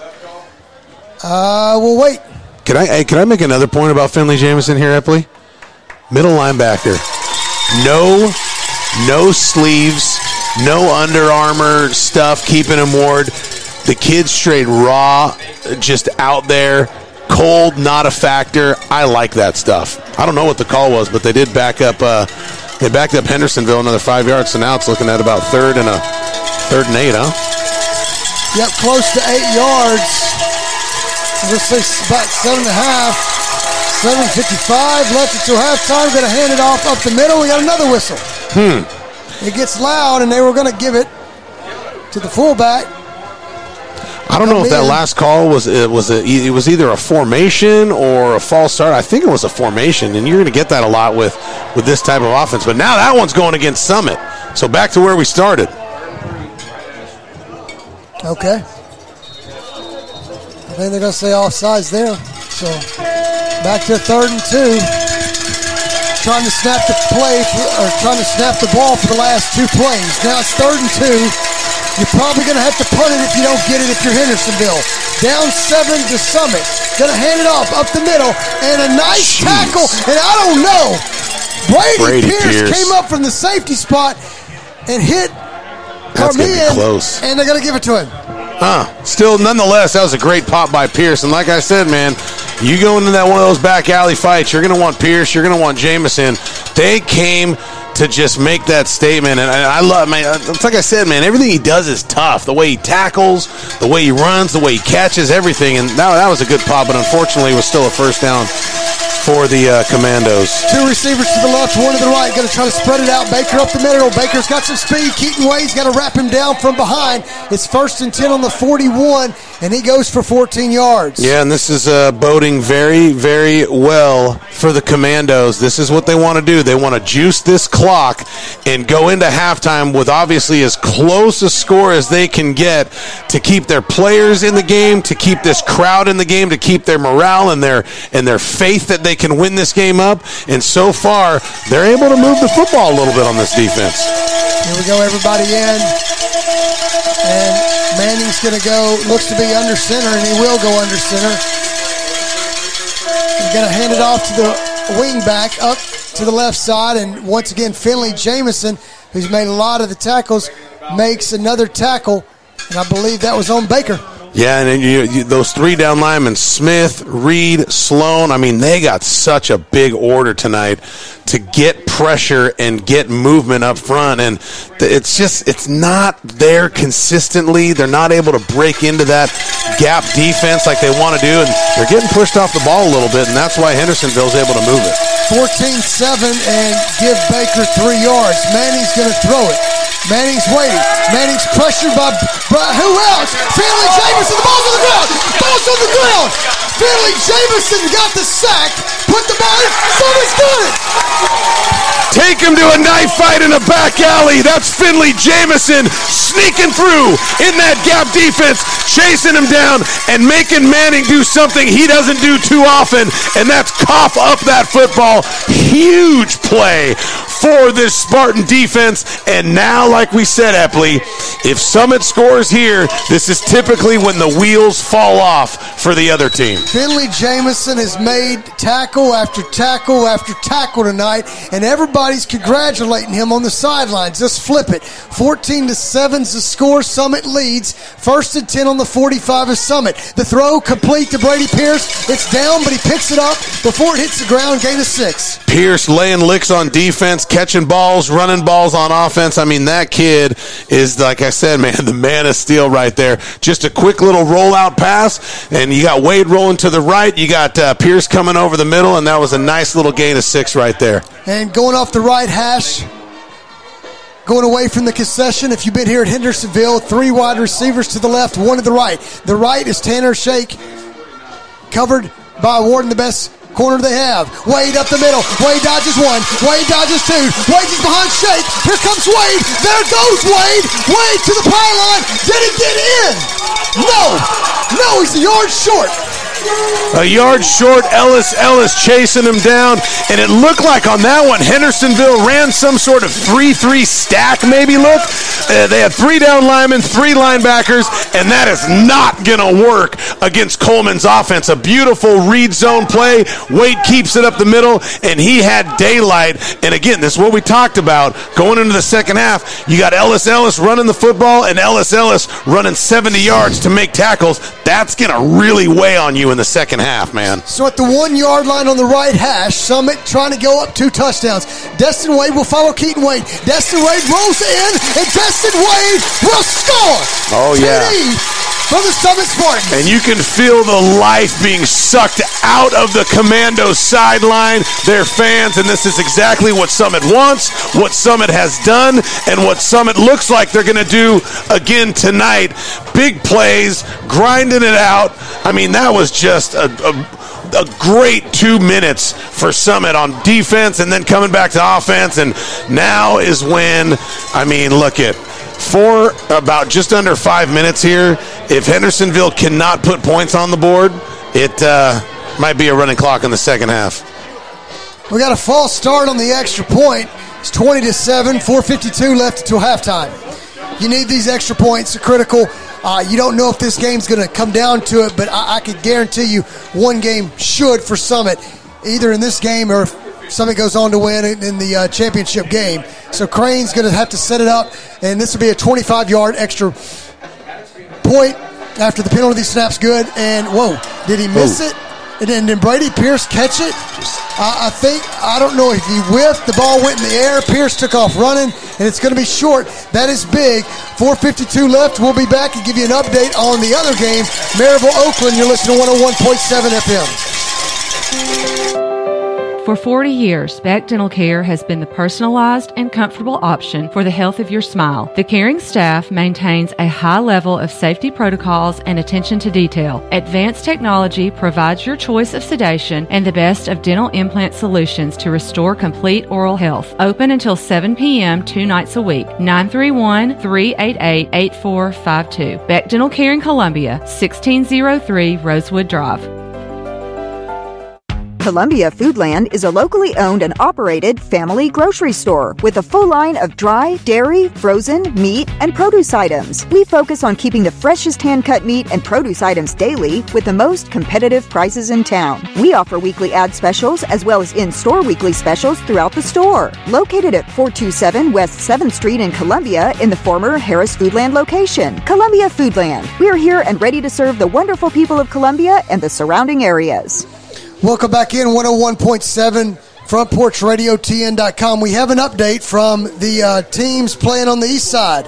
It's in the fourth quarter. Oakland has now pulled out to a 24 14 lead over Maryville. So Oakland has got a 10 point lead on the road at Maryville. So Oakland might be the first team to punch the ticket.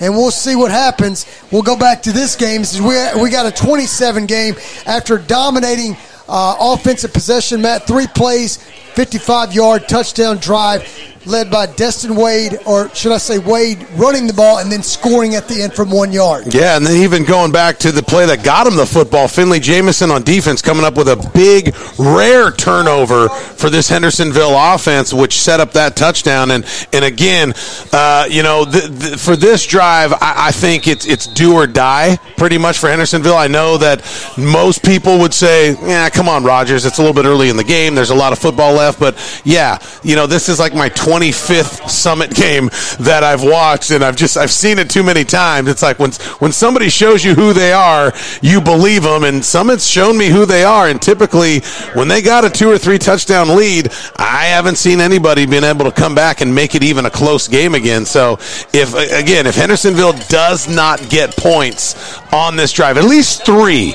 if they can go in at halftime 20 to 10, getting the ball back, they at least got a pulse. But if they don't get anything thing here. All you need is 45 seconds, and the Spartans can score. Well, bullet kick to the up man from Arrington. And once again, that's you got to like the energy. Gets all the way out to the 50. Yeah, it was a good solid run right there. I mean, he picked up the ball right around the 30, 35 yard line and got hit right around the 40 and was able to carry a group of guys all the way to the 50 yard line. And uh, that was just a good return right there. So this is good for Hendersonville starting at midfield to see if they can uh, put some points on the board before. Uh, before the full-on life support system starts kicking in, you know what I'm saying? 20 to 7 the score. Hendersonville at the 50 to start their fifth possession of the game. Remember, this is about where Hendersonville's drive stalled on the last possession as Jamison made the sack, stripped the ball, Summit recovered. So here we go. They're going to move the offense a little bit for the Commandos and going to hand off to Ellis. Ellis, right side, he jumps one man, hurdles over to the 45 yard line. Yeah, and they're running that misdirection. Sometimes they're going to fake that veer up the front. Sometimes they're going to turn it around and, and give it to that guy. It's not necessarily a toss to the left, Epley, but he comes in motion uh, around Ellis, and then he gives him the handoff. So it's it, you know he tries to seal the edge, and right there he got five yards. So Ellis Ellis was late to get up, and they blew the whistle. They might make him go off the field, and he is for that whistle because they thought he was hurt, but he tried to motion him off. They said, no, no, no, no, no, you can't do that. Yeah, So- it gets. oh, I was going to say it gets dangerous when you jump up in the air like that and get hit, especially in this cold weather. 417 left until halftime. 20 to 7 is the score. It's loud. Trust me. Hands off up the middle. You and running hard is Baker. It's he's to the about the 41. It's going to be third and one. Yeah, ground and pound off that right hand side. They're going to just run that power to the right, and that's all they're looking for. To be honest with you, Epley, if they get the big play and they break away like they did on that first uh, in the in the first quarter, great. But Hendersonville's looking to get four, five, six yards every carry and just grind this game out and juice this clock. They gave him the first down. So it'll be on actually the 40. They had it marked at the 41, but next play is going to go right up the middle, and that's no nothing doing is who else? Finley Jameson on Garnier and makes the tackle. Yeah, and you can tell Finley Jameson watched a lot of film this week because he's got so many they're they're running this gap, uh, this gap defense up front. So those defensive linemen are filling gaps, but Jameson's got to read: is he giving it up the middle for that quick veer, or is he going to give that toss again to the outside? So Jameson, man, he really sniffed that one out. Good job by him. Two yards. Second down. And eight on the 38 of Summit. Hendersonville with the football. Gonna hand it to Ellis. Ellis, same play, and nothing. He's tackled. That's by Brady Hendricks on the outside as well as Finley Jameson. Same play, same formation, same motion, different handoff. Last time they gave up that quick veer right up the middle. This time they gave it around the edge. That's why Finley Jameson's position is so key tonight. He's got to make the right read because if he doesn't, he's the one guy that's going to make or break this defense tonight. And so far, seven points, he's making it. Third and the long seven. It's a double handoff, and they're going to run it. Keaton and Jacob Turner has to bring the back down, but not before the first down. A big run is that we saw Summit run that a lot last year, and it will be Baker. And you heard me as you were talking and calling that play. I went, oh, and that was because Jameson got in there to stop him short, and the guy just got away from him. The shoestring tackle didn't pay off for him that time, and unfortunately, it's another first down for the Commandos. Inside two minutes left until halftime. Going to spread one receiver out, and Aiden Bird will go with that. Check that Phelps will go. And hands off up the middle, not much doing. Inside, Jacob Turner is the other middle linebacker with the tackle. Yeah, same thing again, that wing T, power pitch, whatever you call it. And that time they just gave it up the middle. And that's what they're going to do, Epley. They're either going to give that quick handoff up the middle or that guy coming around the end, they're going to give the handoff to the outside. And, uh, you know, you just. Jamison more so has to read the blocks up front opposed to who he's handing it off because the blocks will tell you everything. Second down and six on the 23. They're going to hand to Baker off the right side.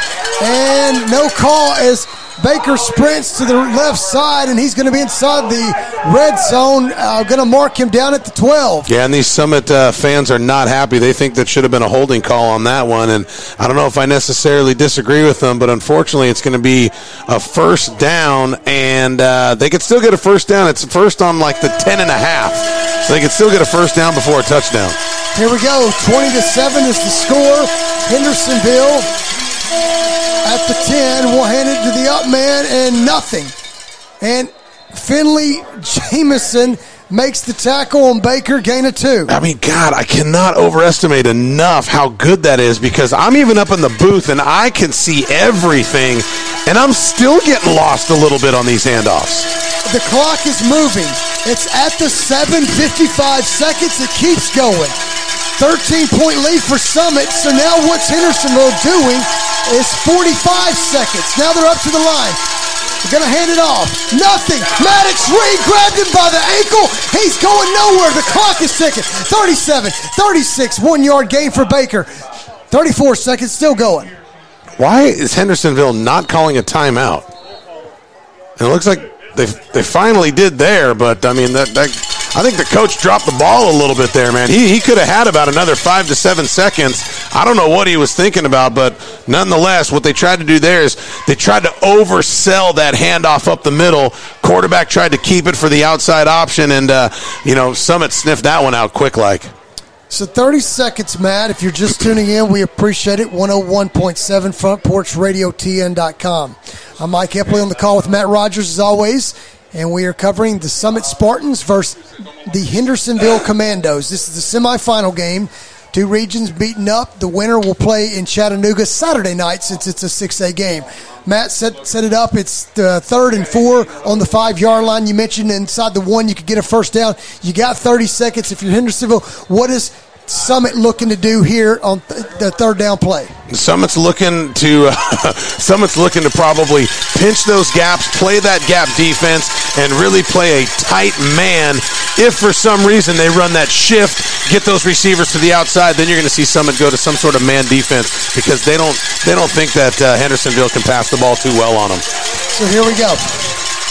The break the huddle, Baker's the tailback. Manning's the quarterback. 34 on the five. Gonna hand it off. No, no, he's swallowed by Keaton Wade and Maddox Reed. Yeah, gr- great play by Keaton Wade. Terrible play call by Hendersonville. I'll tell you right now. I mean, I think they had an okay formation. And if you're going to show a pass formation, why don't you just run the quick slant? Why don't you run the hitch? Why don't you make Summit, you know, put a, Summit in a position to make a play? But that time, I mean, they, they ran the worst thing possible. Run right at Keaton Wade. We'll keep it here, and we're before we go to halftime. Two seconds left. Hendersonville calls the timeout. Fourth and four on the five yard line. They're going to elect to kick the field goal. You said they needed something. Yes. Well, they might get something out of this. Yeah, I think it's a smart call. I mean, you definitely kick the field goal because now it gives your team belief. It gives it gives them belief that they could say, "Listen." But uh, let me play this on you. Everybody Yeah. listening goes, "Well, this team's in the semifinal game." So why do you say believe? Do they not believe? Are you talking about Hendersonville? I, I mean, it's high school football. I've played high school football. I've coached high school football. It's it's different. If this was NFL or college, it's a different mindset. You got to constantly, especially. I mean, let's just call it what it is. Especially nowadays. I mean, this is a different generation than when I played 20 years ago. I mean, kids. It's tough to lead kids nowadays than it is before. I mean, they're so distracted, and you know, when you see a team like Summit completely dominant year over year, it's really easy to give up when you see what you know what they what they've done. And you know, I don't know. I don't coach Hendersonville, but still, the high school mentality. If you go in down by two touchdowns like everybody else, you start to it starts to weigh on you a little bit. But 2010 is a different ball game. They're, they're going for it. They're I think going- this is a bad move for Hendersonville. They're going for it. And if you miss here, 20 to It's just a big gamble. Fourth and six. And they're going to throw it. The pass in the end zone. Intercepted. Intercepted. Intercepted. Let's Oh, Aiden Bird.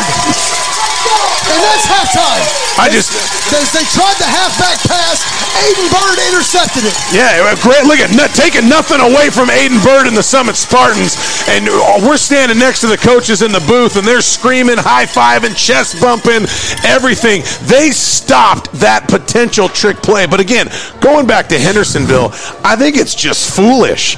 I mean, I get it. You're trying to make or break. Everything's on the line. There is a difference in momentum if you score there, but just look at. I'm all about risk versus reward, and for me, I can coach a 20 to 10 halftime motivational speech. I don't know how you coach this now because now Hendersonville has no answer for Summit, and it's going to be really hard to get that team to rally around to make them believe they can win.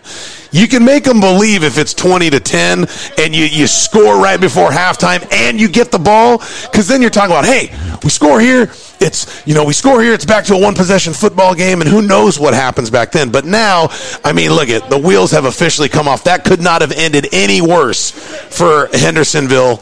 Uh, I just, I don't like that call. We'll take it to halftime 20 to 7. Give us three minutes. We might have a final, and it got maybe a little bit closer. So we might have the other team out there. We'll be back after these messages.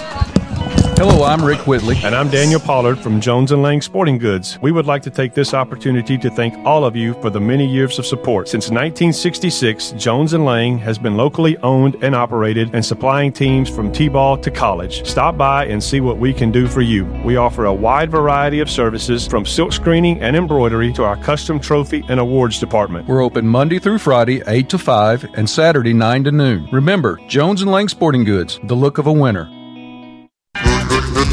Hi, I'm Steve, the garbage man. By now, you all know about Don, our service truck guy. Well, let me tell you about another member of our service team, and that's Mike Ashley. He's the guy you'll talk to when you call the office. Just call and talk to Mike one time at 931 540 0919, and you'll see why we're lucky to have him here at the Garbage Man. Thanks, Mike, for all you do to keep the Garbage Man first in service. That's 931 540 0919.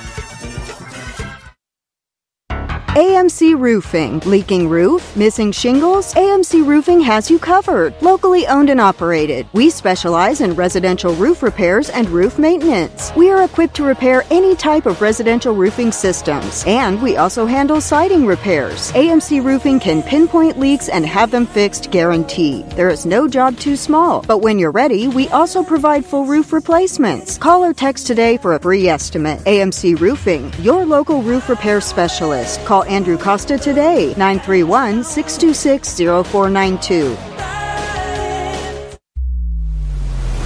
The Summit Spartans play on WKOM.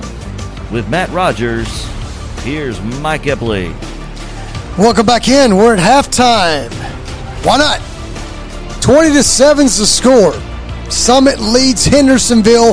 Hendersonville on a fourth and four from the five yard line decides a halfback pass.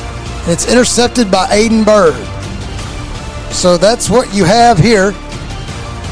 And as we do have an update, we appreciate all the people texting us and giving us the updates. Uh, Wes Clayton, those guys back back at uh, studio or at their house. But we do have a final, and one ticket has been punched, and it is Oakland. So Oakland will be the first team in 6A undefeated. Knew it would be a dogfight versus Maryville. We talked about this. Maryville really doesn't lose at home. That just tells you how good this Oakland team is. Some people believe Oakland is a top 10 team in the country. But before we get there, we, you got to wait on the other team. Will it be Hendersonville? Lost three games to Oakland, Ravenwood, and Baylor? Or would it be an undefeated su- Summit team, which everybody wants to see since last year? What if Summit played Oakland? Who knows? We have the 5A champion and the 6A champion.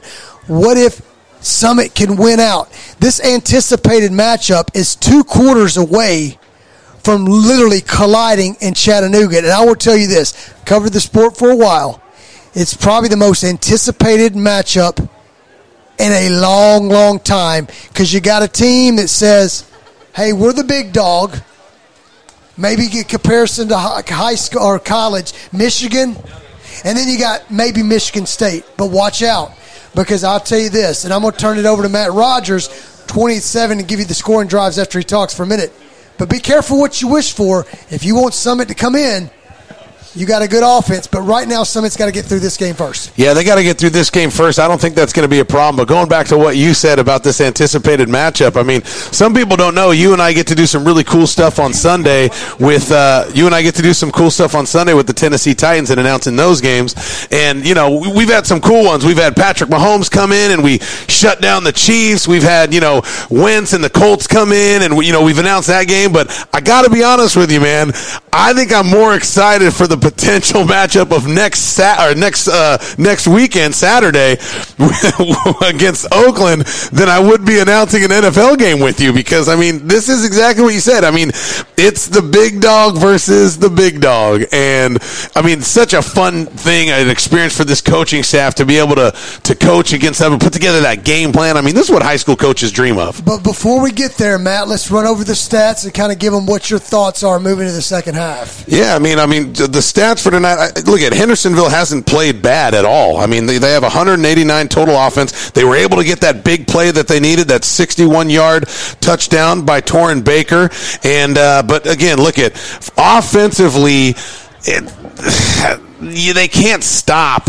And no one's really stopped Summit, right? I mean, it's just it's it's next to impossible. You got Destin Wade that uh, he had three carries for three yards right off the bat, and then now he's got eight carries for 85 yards. So you can pretty much say his last five carries have gone for 82 yards and a touchdown. Brother Keaton Wade, five carries, 83 yards. Brady Pierce has three carries for nine yards, but uh, those nine yards are actually big because one of them was a first down. Torrin Baker, the running back for Hendersonville, 10 rushes, 112 yards, and a touchdown. You're going to see a lot more of him.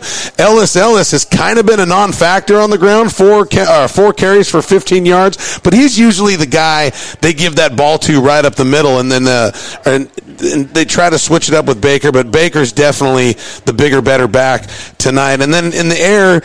You know, Luke Manning, five for six for only 25 yards. I mean, he's not the guy that's going to sling it downfield. So when you think, oh, you know, five or six, you know, that's pretty good. But yeah, he's throwing two and three yard passes. So it's kind of like no big deal. Their passing game uh, is pretty much non effective. And then Destin Wade is only two for five for 61 yards, but two of those incompletes are, are wide open drops. And the other one, he had Brady open. Uh, Brady Pierce opened up the middle, and he just overthrew him. So Wade in the air, two for five, 61 yards and a touchdown.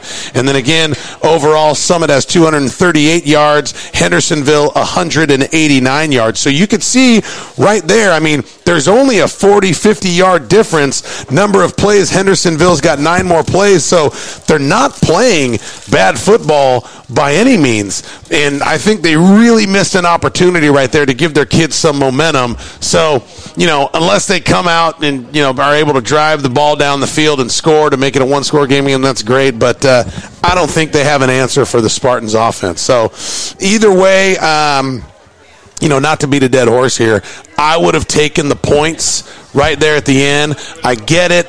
They tried to sneak play. They tried to do something big. And uh, congratulations to Coach Taylor and to that defense because, I mean, nobody got fooled on that play on the Spartan defense. They covered it well and, of course, came up with the interception. And Hendersonville walks in the locker room with their tail tucked between their legs. They just can't figure it out. Summit five possessions in the first half. Scoring drives. Three plays, 54 yards.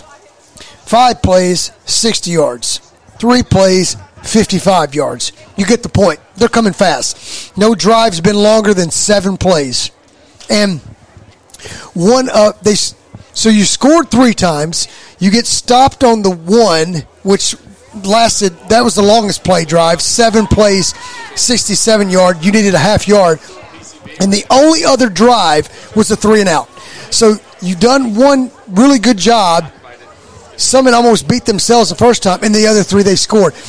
the way I always see this is mathematically how how much do you have to stop Summit to beat them? So if we have five possessions, they score three touchdowns. Let's do the math because I think Summit. I would give them a sixty percent clip. To me, it's going to be tough. That means Hendersonville would have to score if you could both get five possessions every drive. Yeah, which I every, mean, every drive. I mean, if Summit scores three out of five, Yeah, and I mean, like, look, look at. You might see an Oakland do that because I think Oakland has players that can match up with Summit, which is something we haven't really seen in two years. You know what I mean? Like they lost that game to Franklin last year. That was a total fluke. You know, they made some bad plays, this and that, but that's a different team. That's last year. This year's team, the only way to really beat Summit is to to, to match them in players, and I think the only time we're really going to see that is next week. So that I mean, that's what that's that's if Summit makes it. if We're- we're- Summit makes it.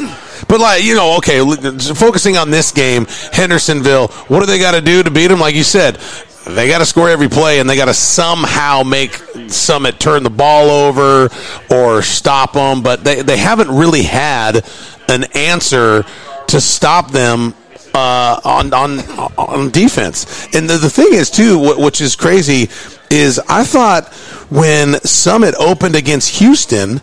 I thought Houston had a really good game plan. Like they kept that offense at bay for about a solid two quarters, quarter and a half. And I mean, they didn't remotely have the players that Hendersonville had. So, I mean, it's possible to stop Summit's offense, but I don't think Hendersonville has the personnel to do that. I think they have the game plan. I like what they're running on defense, but I don't think they have the personnel. Aiden Bird made a great play, heads up play at the end of half to secure the ball for Summit. But I can tell you, there's a number 11. If you're Oh, listening, yeah. he's the, he's the player game defensively. Finley Jamison is the player of the game for uh, Summit. He plays middle linebacker with Jacob Turner. Matt mentioned they have to read every key in a wing T shotgun wing T offense. Now Brady Hendricks has played well on the outside, so has Keaton Wade. But I can tell you, and John, Johnny Salone has, has done well in the middle. But Finley Jamison is the best defensive player right now going for the Summit Spartans. Yeah, absolutely. And he's got such a, a, a tall order playing middle linebacker tonight against this offense. I mean, they run the wing T power pitch. So basically, they're going to run two running backs in the backfield with a guy like kind of stacked behind oh, another third guy kind of stacked behind the tackle. So it's almost like three lineback or three running backs in the backfield, and and Jamison has to read where the ball's going on every single one based off of how the offensive line is blocking. So if he's in the middle and he's getting down blocks, down blocks, they're probably giving it to the outside. If they're coming upfield to block him straight on, they're probably giving it up the middle. So Jamison has to read those blocks. He's got to keep his eyes up to see where the quarterback is handing the ball off. I mean, he's doing a phenomenal job. He's got a tall order tonight, and so far, he's beckoned the call. And, kind of got Mitch, Big Johnny Salone in the middle. Big, Yeah. Big Johnny's played well. I love Big Johnny Sloan in the middle. I mean, this is you know back on defense. He's getting double and triple teamed every single time. And what happens is against a team like tonight that doesn't throw the ball too much, we've been able to see him really break free and do a great job against the pass protection because again, this offensive line that he's facing is great on the run, probably just average on pass, and he's a great defensive lineman. So you put someone like Johnny Sloan one on one in a pass block, you're probably going to lose that battle, and he almost got that sack that one time. What's the speech like from Coach Coleman right now? I Is it been there, done this? You got two quarters till you punch the ticket into the most anticipated matchup in a long time. Yeah, I think I mean that's that's the speech right there. It's like you know, hey gentlemen, we got 24 minutes of football left to write our foundation going forward, the future of the school. We have to finish this game. I'm doing the opposite of what Hendersonville's doing in the sense that I'm giving a speech now of like, hey, play from behind. Don't don't let the foot off the gas. And you know, I'm also encouraging him, letting him know, like, listen, offensively, they haven't really stopped us. We came up a little bit short, but we're kind of stopping ourselves. Missed blocks, you know, here and there, and you know, getting, you know, not making it happen when we're on the goal line. So I'm challenging him there. But I'm telling him, if I see any one of you take your foot off the gas for the next 24 minutes, I'm pulling your butt out of here. I don't think he needs to have that talk with these guys because they're so seasoned, and I haven't been in the locker room at halftime with with Summit, but it's kind of that type of speech to where I want the mentality of we're playing from behind and you know what's at stake without overselling the hype so they play scared. Does that make sense? I do know that there's something going to happen if Summit makes it or try to do it. I'm going to kind of tease this, and we'll talk about it in the pregame next week. But I know that trying to get that for the um, the team, and we appreciate it. just just tremendous fans and of the broadcast and uh, giving us refreshments and oh yeah, they're great we're, people, we're, man. We're, we're eating. What are you? You got some bread over there again? And Mm-hmm. I got the I got the Cook family cinnamon uh, cinnabon bread over here, and look at I mean, it feels good to know you know you're appreciated. They're in. You know we we've heard from different fans in the, the station. You know we got the Cook family in Kentucky. We got your dad listening to every broadcast. My pops back in California. We got friends and family all over the nation really listening to us and fans. It's a great feeling, and we- appreciate it. And it keeps us on our toes too to to want to do you know a, a a good job. I told my dad last week. I'm like I was kind of out of it in the first half, and I had to freaking you know tighten the reins a little bit to to bring it back in. But uh, I think tonight you and I are firing all cylinders, baby. Well, that's what I was going to say. Isn't it a lot easier to broadcast a semifinal Oh, yeah. game than, than a, a, a regular season game where, where teams just vying for a win? You've Yeah. got you've got great programs. Hendersonville is is, is a great program. And, and, and if you missed this note, check this out. Uh, just so you know this, this is this. I, I dug a little bit deeper, and I was because these teams you know, you figure. I always say the colors, but Hendersonville school colors have been black and gold since 1941. Let's go. When the Vanderbilt football program provided the first commando football team with their older used jerseys. I love that story. 80 years, baby. 80 years. So now they're black and gold if you come to Hendersonville. So it's it's just those stories, and now where you hear Hendersonville has been a great program, five A, six A, for years. Uh, got great athletes. Right down the street is a team you might know called Beech. It's uh, dominant. So that's their kind of that's their big rival here uh, in in this area. But it, it's going to be a good one. I, you know, I hope that it ends up the way the fans want it to. Uh, you, you'll be able to not only hear the broadcast, but Right. to, to, to f- almost feel it and how many players are on the field because a lot of coaches are familiar with what Oakland's program is doing and has done. Well, yeah, I mean, it was good for them too. The Hendersonville, you know, they in September third they played their rival Beech and you know beat them pretty convincingly, twenty eight to ten, and then they meet them again in the second round, and that's when they just smashed them, thirty four to fourteen. Right, the third round last week. I mean, that's a statement game when you're playing your crosstown rival, especially someone like Beech that has that uh, that um, that history, that tradition. And I'll tell you right now, when you and I went there last year, I freaking hated it. Like I did not feel welcome. I felt like I was behind enemy lines. They didn't put us in a booth. They made us freeze our butts off in the stands. Like you can tell. Like I could imagine being a crosstown rival and hating Beech. So you know, if in the future, if I'm ever put in a position where it's Hendersonville or Beech, I'm probably going to lean towards Hendersonville a little bit. I mean, Beech is easy to hate, right? so for, before our final commercial break, what are what is the stat or what are the keys for Summit to get the win to punch that ticket like we've been talking about in the second half? I think they did it almost to perfection in the first half with keeping the penalties away from themselves, right? They play mistake. I mean, you can't play really mistake free football, but it, it, when they eliminate the penalties, I mean, this offensive line, you're getting guards on linebackers, you're getting tackles chasing down safeties. Like these guys are able to get to the second and third level to open up the holes for Keaton and Destin Wade, two guys that are in the finalists for Mr. Football. I mean, you can't really do anything to screw this thing up except get penalties. So if Summit can eliminate penalties and stay penalty free, I think we're getting a running clock in the uh, end of the third quarter. We'll see. 101.7 is where you're going to get it or frontporchradiotn.com. That was Matt Rogers and Mike Epley. We're going to take our final commercial break. We come back. Two quarters left. Who will play Oakland? We'll find out. Are you thinking about a new fence? Maybe you need a pole barn. Then you should give Sands Fence Company a call. That's 931-309-1644. Will Sands has built his business based on the principles of honesty, quality, and integrity. Sands Fence Company has been in business for over 20 years, providing the community with farm, residential, and commercial fencing, as well as pole barns and buildings. Call today for a free estimate. Sands Fence Company, 931-309-1644. 931-309-1644. This is JP Plant with TriStar Sports Radio. As I travel around southern Middle Tennessee and North Alabama covering local and regional sports, sometimes both me and my car need a bit of refueling. Fortunately, there's always a Quick Mart convenience store nearby. Whether it's filling up with a cup of joe or grabbing a chicken tender sandwich with all the fixins. Yep, Quick Mart convenience stores gets me and my car to the next event. Stop in on your next road trip.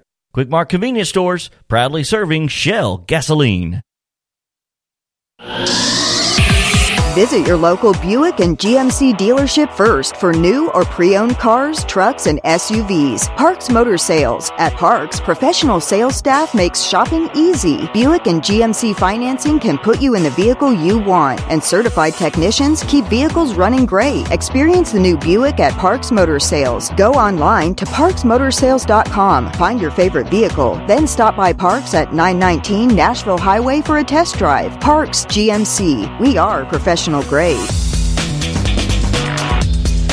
American Standard Heating and Air Conditioning is built to a higher standard so you can focus on the problems in your life that actually matter, like the stair that only creaks when everyone else in the house is asleep. American Standard Heating and Air Conditioning, built to a higher standard. Call Davis Heating and Cooling at 931 388 2090 for all your home comfort needs. Davis Heating and Cooling is your local American Standard dealer and proudly serves the Maury County area. Find Davis Heating and Cooling online and on Facebook or call today 388 2090. Summit Spartans football on WKOM is brought to you in part by Parks Motor Sales, Jones and Lang Sporting Goods, Roof Systems Inc., Right Care, Columbia Franklin Kubota, Ten Pin Alley, Chrysler Dodge Jeep Ram of Columbia, Columbia Foodland, Holland's Pharmacy, Beck Dental Care, Nedrich and CSH Inc., Brown's Body Shop, Maury Regional Medical Center, Quick Mart, Davis Heating and Cooling, and by Sands Fence Company. With Matt Rogers, here's Mike Epley. Ladies and gentlemen, two quarters left. Two quarters. 20 to 7 is the score. Summit in the lead. So they got a cushion. We're at the halfway pole. If you're if you're a horse racing fan. we'll see what happens. So on the other side would be the winner of Oakland and Maryville. And it's Oakland. So Oakland will stand there from East, uh, go up to East Tennessee, travel up to Maryville, and win that game. If you know that rivalry, that's the semifinal game, and that game is always tough as nails to play, but Oakland pulls through. So the winner will play them. Yeah, like you said, I mean, it's a big deal to go into Knoxville and take on Maryville and put 24 on them. in their house and come away with that. And uh, you know, it, it's always you know the state championship always goes through those big teams, right? On, on that east side, it's it's Maryville, it's Oakland, but you know, for me, one that I was really pulling for this year is Bradley Central Bears. You got the head coach, Coach Floyd, over there. He's been able to do a phenomenal job. He's got the school record as a player. Goes back into his hometown, his home school, kind of like the hometown hero, right? Comes back to redeem the school, and he just knocked it out. Started out 8 0 this year, and I'm telling you this, Epley, had he not suffered the injuries for his big players on those teams, he would have gave them a serious run for their money. So watch out for the Bradley Bears in the future, my hmm. friend. All right, well, we'll see. Right now we have the third quarter about to start. It'll be Summit and Hendersonville on a 28 degree night in Sumner County. Woo! But this is playoff football. Summit's got the cushion, and we'll put the ball on the tee, and it will be Cooper Hall. So no, no Manning now. It's Cooper Hall in to kick. And back to receive. There's about four commandos standing within six yards, thinking they know where this ball is going to go. And this one's booted way Wow. in the air. That's a surprise. A different kicker, and it's up to Ellis Ellis. Like I mentioned, Cooper Cooper Hall kicked that one, and not Manning. So now to the 45. Yeah, and I was giggling because uh, you know he ended up getting it to the 45, and that's typically where Summit usually kicks it. So they finally get a deeper one, and unfortunately, it was the same result, 45 yard line. So I've said this every drive, but I'm going to say it again. This is a huge drive for Hendersonville. If they don't score here, uh, mark my words, the wheels have officially fallen off. This is big for them. We'll see. The tailback, it will be Baker. The quarterback is still Manning. No relation, we don't believe, to Peyton Ooh. and Eli. Up ahead's Baker. Starting at the 46 yard line, moves it to the 47 of Summit. Yeah, Baker, man, that's their big runner tonight. He was able to surpass the century mark in the first half. Obviously, that one big play that he broke for 61 yards in the tubby, the only points that Hendersonville's able to been put up. Uh, he went up the middle right there for a solid gain of seven, and here's that power pitch wing tee offense again. Second down and four on the 47. Manning looks to throw it and low, and it is caught. Caught by the tight end, Busey. Yeah, that was uh, you know Jack Busey right there. Uh, no relation to Gary Busey. I don't know, but uh, that's what they're going to run. If they're going to pass the ball, it's going to be quick hitches, quick outs. I mean, you're not going to see this offense pass a play for more than ten yards, most likely.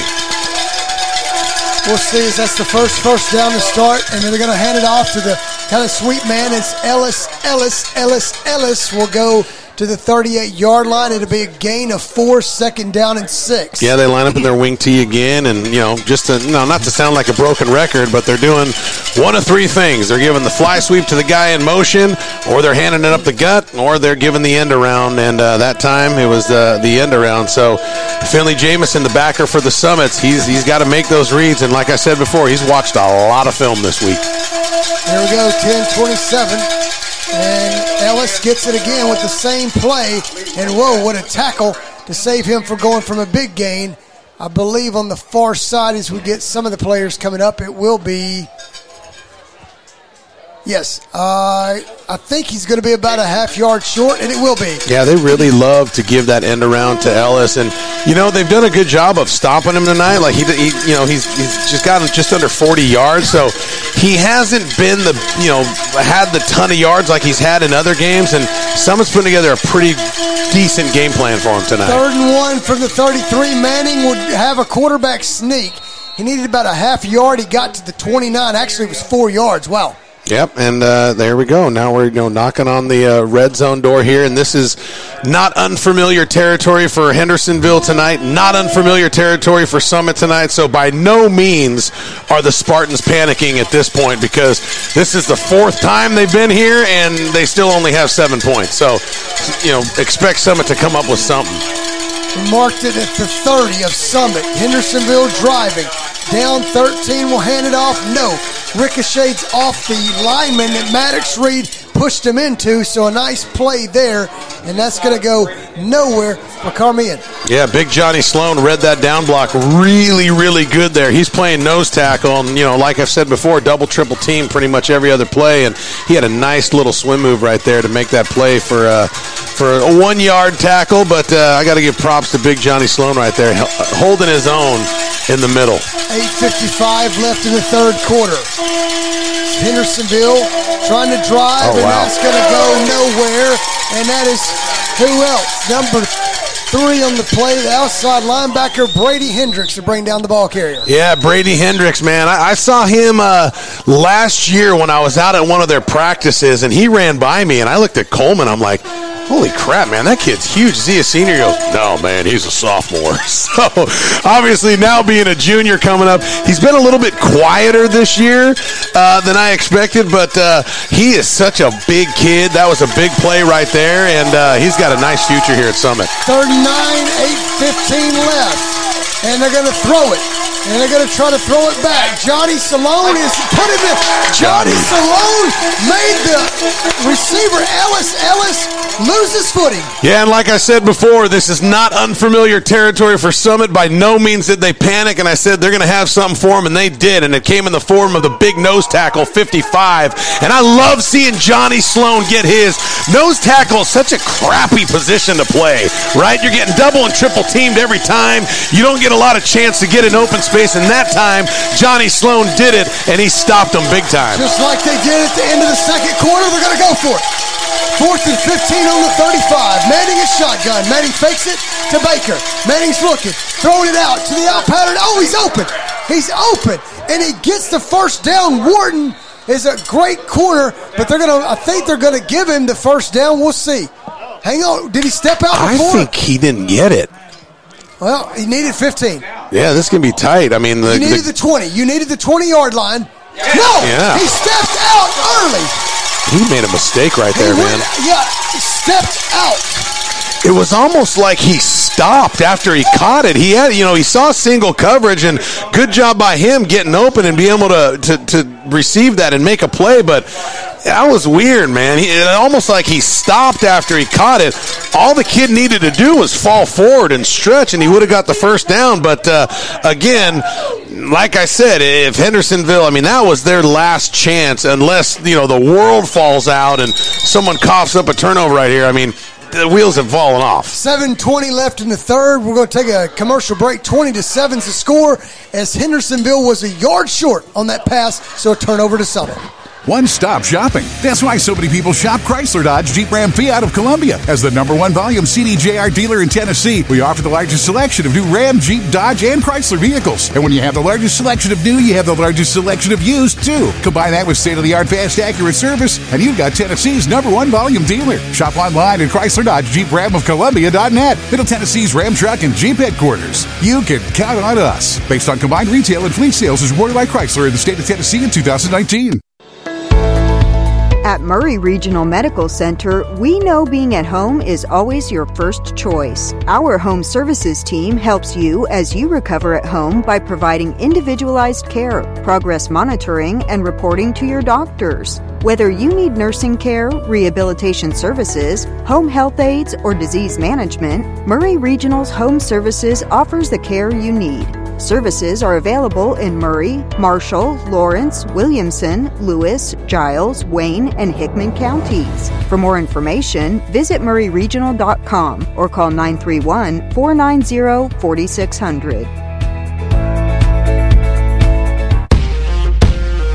Brown's Body Shop has two locations to provide your vehicles with high quality body and frame repairs, the best paint jobs, and custom body fabrications. Brown's Body Shop has been successful for more than 50 years because of their highly trained personnel, competitive prices, superior customer care, and timely service. Don't put off body repairs or that custom paint job at Fenders. Go to Brown's Body Shop today, 1505 Nashville Highway in Columbia, or 129 Alpha Drive in Franklin.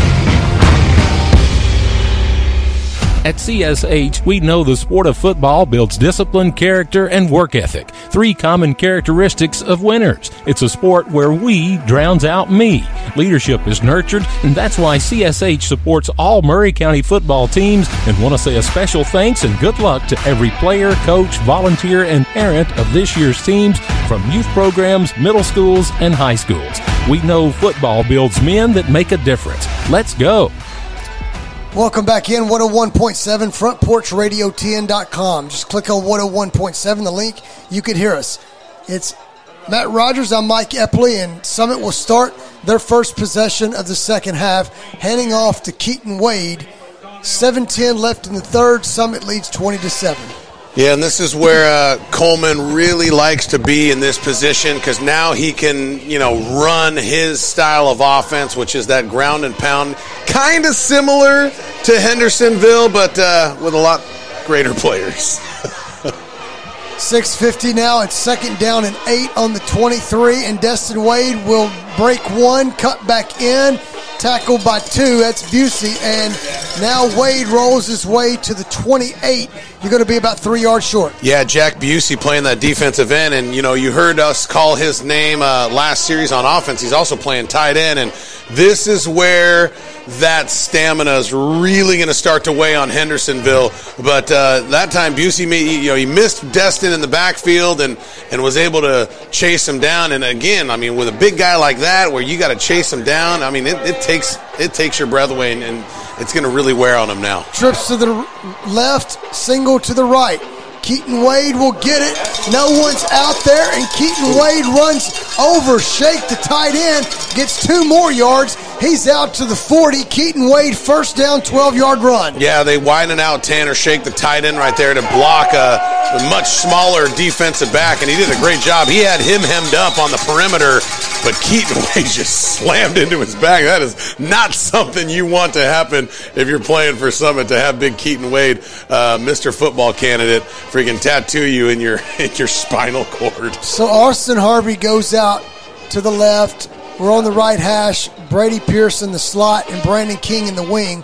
Pierce will come back, and they're to have Pierce at tailback, but Keaton White gets to the seam. One, two break tackles, three. He's up into the secondary and slides his way like going into home plate to the 33 yard line. Yep, moving the chains, and you're giving Keaton the ball now. And after this drive, you'll you'll probably see number seven uh, hit the sideline. So uh, enjoy this while it lasts. Now they're crossing almost to the 30 yard line, and uh, Keaton Wade. I'm going to check and see if he passed the century mark on that one. I'm, yeah, he did. So he's over 100 yards now on the ground, but he has not gotten a touchdown on the ground. He's caught one in the air, but he hasn't rushed for one, so maybe he'll get one here. Close to 33 yards there. They're going to stack two and put in Austin Harvey also as well. They're going to bring three people out to the left, a different look, and Keaton Wade will get it again. Runs by one, two, slams his way down to the 29 yard line, a gain of five for Keaton Wade. Yeah, Keaton Wade on the keeper right there was you know basically that uh, that zone that he gives it to him, and and uh, Keaton just running downhill. And the one thing that you'll probably never see is one person tackle Keaton Wade. One thing you always see is two, three, four, sometimes five defenders it takes to finally take him down, and that was a hard four yard run for Wade. Yeah, they're going to give him four on that play. Destin Wade in the shotgun, and I believe Keaton Wade will take a breather. And Hollis will come in, and Brady Pierce will try to that sweep. Pierce gets back to the line of scrimmage, so it'll be third and six. Yeah, and that's one name we have not called on offense so far tonight is number two, Dominic Hollis. We've always said, you know, feed the baby. We call him the baby because he's the sophomore, but man, he is such an elusive and shifty back. I love watching him run the football, and maybe we'll see him in the fourth quarter. It's unfortunate we haven't seen too much of Dominic Hollis tonight. 27, no urgency here from Coach Coleman as he calls the plays. He's the offensive line coach as well, so he's building this up. He, third and six on the 29 of Hendersonville. Big play. Summit leads by 13. 3.30 left in the third. We'll hand to Keaton Wade. Keaton Wade like a battering ram, goes through the middle, lunges forward. I think he's got it. That is just a hard bruiser run. I mean, just he got hit in the shin, the thigh, the stomach, the chest, the back, and I mean, he had to earn that one. And unfortunately, they're going to mark him short, which I don't know if I agree with that call, but uh, man, what a hard run. It is. It's fourth and about a half yard for Summit. Gonna go for it. Everybody in. Keaton Wade, the tailback. Destin Wade and. Oh! And did not call it. Two linemen jump for Hendersonville. Three seconds. It's called. Did they get him What out? a great they- job by the Spartans. They tried it again. Wow. With the cadence the second time and got him. Yeah, that was just a great job. Cadence call by Destin Wade getting Hendersonville to jump off sides. He thought he had him. The what? Oh no! They put it against Summit. I don't know, man. I did not see a white jersey move. I don't know about that call. You heard me giving them props. I don't know about that. It, it would be weird too because Coleman might have even had a no call or a, or a no play, which is just get up there and make them jump and not even run a play. I can't imagine Summit moving. That's weird. Number one is I thought the same thing, and I do apologize to the audience. Number two is I've never seen Coach Coleman that upset. And Coach Coleman usually doesn't get that upset unless I mean there's a reason. So you can tell he he does not like agree with that call at all. Well, you need, you need five and a half now and not one. And Keaton Wade is upset. He's running hard to the left side. Oh, Keaton Wade will not get it. And Hendersonville makes the stop. Keaton Wade needed six and he got two. Yeah, I mean that's just really, really unfortunate turn of events for the Summit Spartans. Again, going back to that false start that should have been encroachment. I don't understand the call, but it now put him in a position to where Hendersonville now has life again. And we'll take a commercial break. 211 left in the third, 20 to 7. As Summit leads Hendersonville, Hendersonville will have its second possession in the second half. Roofing isn't something you think about until you need it. When you do, let Roof Systems Inc. be your first call. Roof Systems Inc. is locally owned and has been providing excellent service since 1983. From repairing roofs on small homes or installing new roofs for large commercial retailers, no job is too big or too small. Why choose Roof Systems Inc.? Well, in our customers' words, best experience I've had with construction related business. Honest, professional, friendly, and affordable. Call today 931 398 5977. That's 931 398 5977. Hey folks, it's Chandler Anderson from the Right Care Primary Care and Pediatric Clinic. Folks, we are open from 8 a.m. to 6 p.m. Monday through Thursday. We provide pediatric care, primary care, and even urgent care if you need to get in during those hours. Our provider there is Kelly Kelly. She does DOT exams as well as well woman exams, and she does our pediatric well child physicals. So, folks, if you're looking for the right care and a provider that's not going anywhere, come see us at the Right Care Primary Care and Pediatric Office. Built upon a solid foundation of cast iron and steel, the Kubota L Series tractor is the number one selling compact tractor in the U.S. for over 10 years. Powerful Kubota diesel engine, ease of operation, and your choice of a Kubota gear or HST transmission. The durable Kubota L Series. Talk to your local Kubota dealer today to schedule a demo. Go to KubotaUSA.com for full disclaimer. Call or come by Columbia Kubota or Franklin Kubota or visit them online at columbiakubota.com or franklinkubota.com. Welcome back in. We're live. 101.7 Front Porch Radio TN.com. It's Hendersonville Summit. 20 to 7 is the score. 211 left in the third. Hendersonville, after stopping Summit, will get it on the 27 yard line. And Noah Phelps gets hung up in the on the outside, and Baker breaks it from the 27. They're going to mark him at the 46. Yeah, Baker got a favor there. I mean, Hel- Fel- Hel- sorry, Feltz might have been held a little bit there on the corner, but he was in position to make a play there, and somehow, some way, uh, Ellis got outside of him. 19 yard run. Uh, that was Baker on Baker, sorry. As 20 to 7. And now Hendersonville moves to the 46. And here comes Ellis Ellis. And there goes down Ellis Ellis. Leading the way will be number 17, Aiden Bird from the safety position, gain of two. Yeah, and this is why that no score for Summit on that last play is so big because Hendersonville doesn't have that big play offense really unless they're able to break a big run, but they're ground and pound, they're milk the clock, and now excuse me, we're going into the latter part of the third quarter. Like Hendersonville doesn't really have a, a, big play type pass or offense or anything, so that's why that score would have been pretty much the nail in the coffin. 20 to 7 is the score, second and seven on the 49.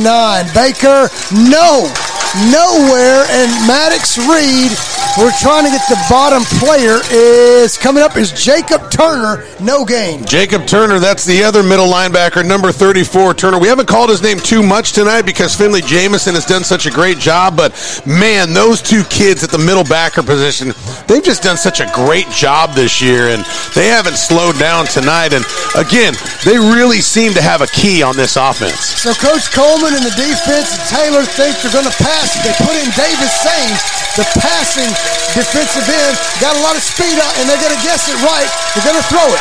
And the pressure. Oh, no, what coverage? What the coverage? Knocked down by Aiden Bird. Aiden Bird answers the call, and I kind of like to call him Brady Pierce's little brother back there because they both play that safety position, man, and they play it well. He pursued that ball so well, getting right there and knocking the ball down. Well do, done. Do you go for it if you're Hendersonville? Fourth and seven on the 49, and they're going to elect and right now in punt formation. I'm not sure if this is going to be a punt. I don't call this a lot, but watch out. I'm fourth and seven on the 49. I, I, I don't I don't understand this at all. I, I don't understand it this at all. I don't understand to this at all. To Pierce. Pierce. Oh, he bobbled it. Whoa, whoa, whoa, whoa, whoa, whoa. But it stays with Summit at the 20. Okay, help help me understand this. Now I'm asking for some advice here. Why do you not take the points before halftime and you go for it, you come up empty handed? Why do you not go for it when you've gone for it on fourth down pretty much the whole game? And there's 11 seconds left in the third quarter. You can't really stop Summit's offense, and you punt it. I don't get it at all. I, am at a loss for words here. I'm like borderline frustrated, even though you know I'm, I'm announcing for Summit, but you know stuff like bad football, bad. It just it, it irks me. I don't get it. Put him on the 18 yard line. Wade's going to look to throw it. Wade's got time, and Tanner Shake. Oh, right across the middle, dropped it. And man, that keeps two seconds on the clock. Uh, I will tell you this: that uh, Wade hasn't thrown the ball that much tonight. Didn't need to. Yeah, and uh, this is about time for Keaton to break one for about 30, 35 yards right before the uh, halftime. It's usually what happens. I'm gonna, I'm gonna go ahead and uh, throw out a. Well, he's coming out with the empty set right here. So we wow. said we said he would go empty in the matchup with Keaton Wade. Right now it's Baker. May not go to Keaton Wade since he's got one of the safeties on and Brady Pierce fly sweep. No, Wade's going to keep it. Jukes one and cannot get much yardage. Three yards for Destin Wade. It will be third down and seven on the 31 as Summit leads by 13 points. We'll take a commercial break. We got 12 minutes left. Who plays Oakland? You'll know at the end of this game. We'll be back after these messages. Roofing isn't something you think about until you need it. When you do, let Roof Systems Inc. be your first call. Roof Systems Inc. is locally owned and has been providing excellent service since 1983. From repairing roofs on small homes or installing new roofs for large commercial retailers, no job is too big or too small. Why choose Roof Systems Inc.? Well, in our customers' words, best experience I've had with construction related business. Honest, professional, friendly, and affordable. Call today 931 398 5977. That's 931 398 5977. 77. Hey folks, it's Chandler Anderson from the Right Care Primary Care and Pediatric Clinic. Folks, we are open from 8 a.m. to 6 p.m. Monday through Thursday. We provide pediatric care, primary care, and even urgent care if you need to get in during those hours. Our provider there is Kelly Kelly. She does DOT exams as well as well woman exams, and she does our pediatric well child physicals. So, folks, if you're looking for the right care and a provider that's not going anywhere, come see us at the Right Care Primary Care and Pediatric Office. Built upon a solid foundation of cast iron and steel, the Kubota L Series Tractor is the number one selling compact tractor in the U.S. for over 10 years. Powerful Kubota diesel engine, ease of operation, and your choice of a Kubota gear or HST transmission. The durable Kubota L Series. Talk to your local Kubota dealer today to schedule a demo. Go to KubotaUSA.com for full disclaimer. Call or come by Columbia Kubota or Franklin Kubota or visit them online at columbiakubota.com or franklinkubota.com. The Summit Spartans play on WKOM. With Matt Rogers, here's Mike Epley. Welcome back in. 12 minutes left in the game. Summit leads 20 to 7 over Hendersonville. It's at Hendersonville, but Summit in a dilemma. I call it third down, seven from the 21 yard line. It looks to be where it's spotted. Yeah, and it's interesting. I mean, some people would say, why did why does Coleman go in an empty set in that position? It's because he wants to widen those guys out and get as least amount of people in the box as possible. Because you got Destin Wade that could potentially carry the ball here. I wouldn't be surprised if he went like a pass play right here. Maybe look for Brady Hendricks deep. You might see some fireworks on this play, Epley. Yeah, a couple of low scoring games for Summit in the first two, but this may be the play of the game. You move the clock here, you're going to have a good chance at winning this game. 12 minutes left. Wade, five wide receivers. Five wide. Wade's going to throw it to Brady Pierce. Let's go! He got it! Across the middle, it's Brady Pierce with the reception. 101. You got Pierce, five wide, empty set, and you might see some fireworks on that play. And boy, did you ever!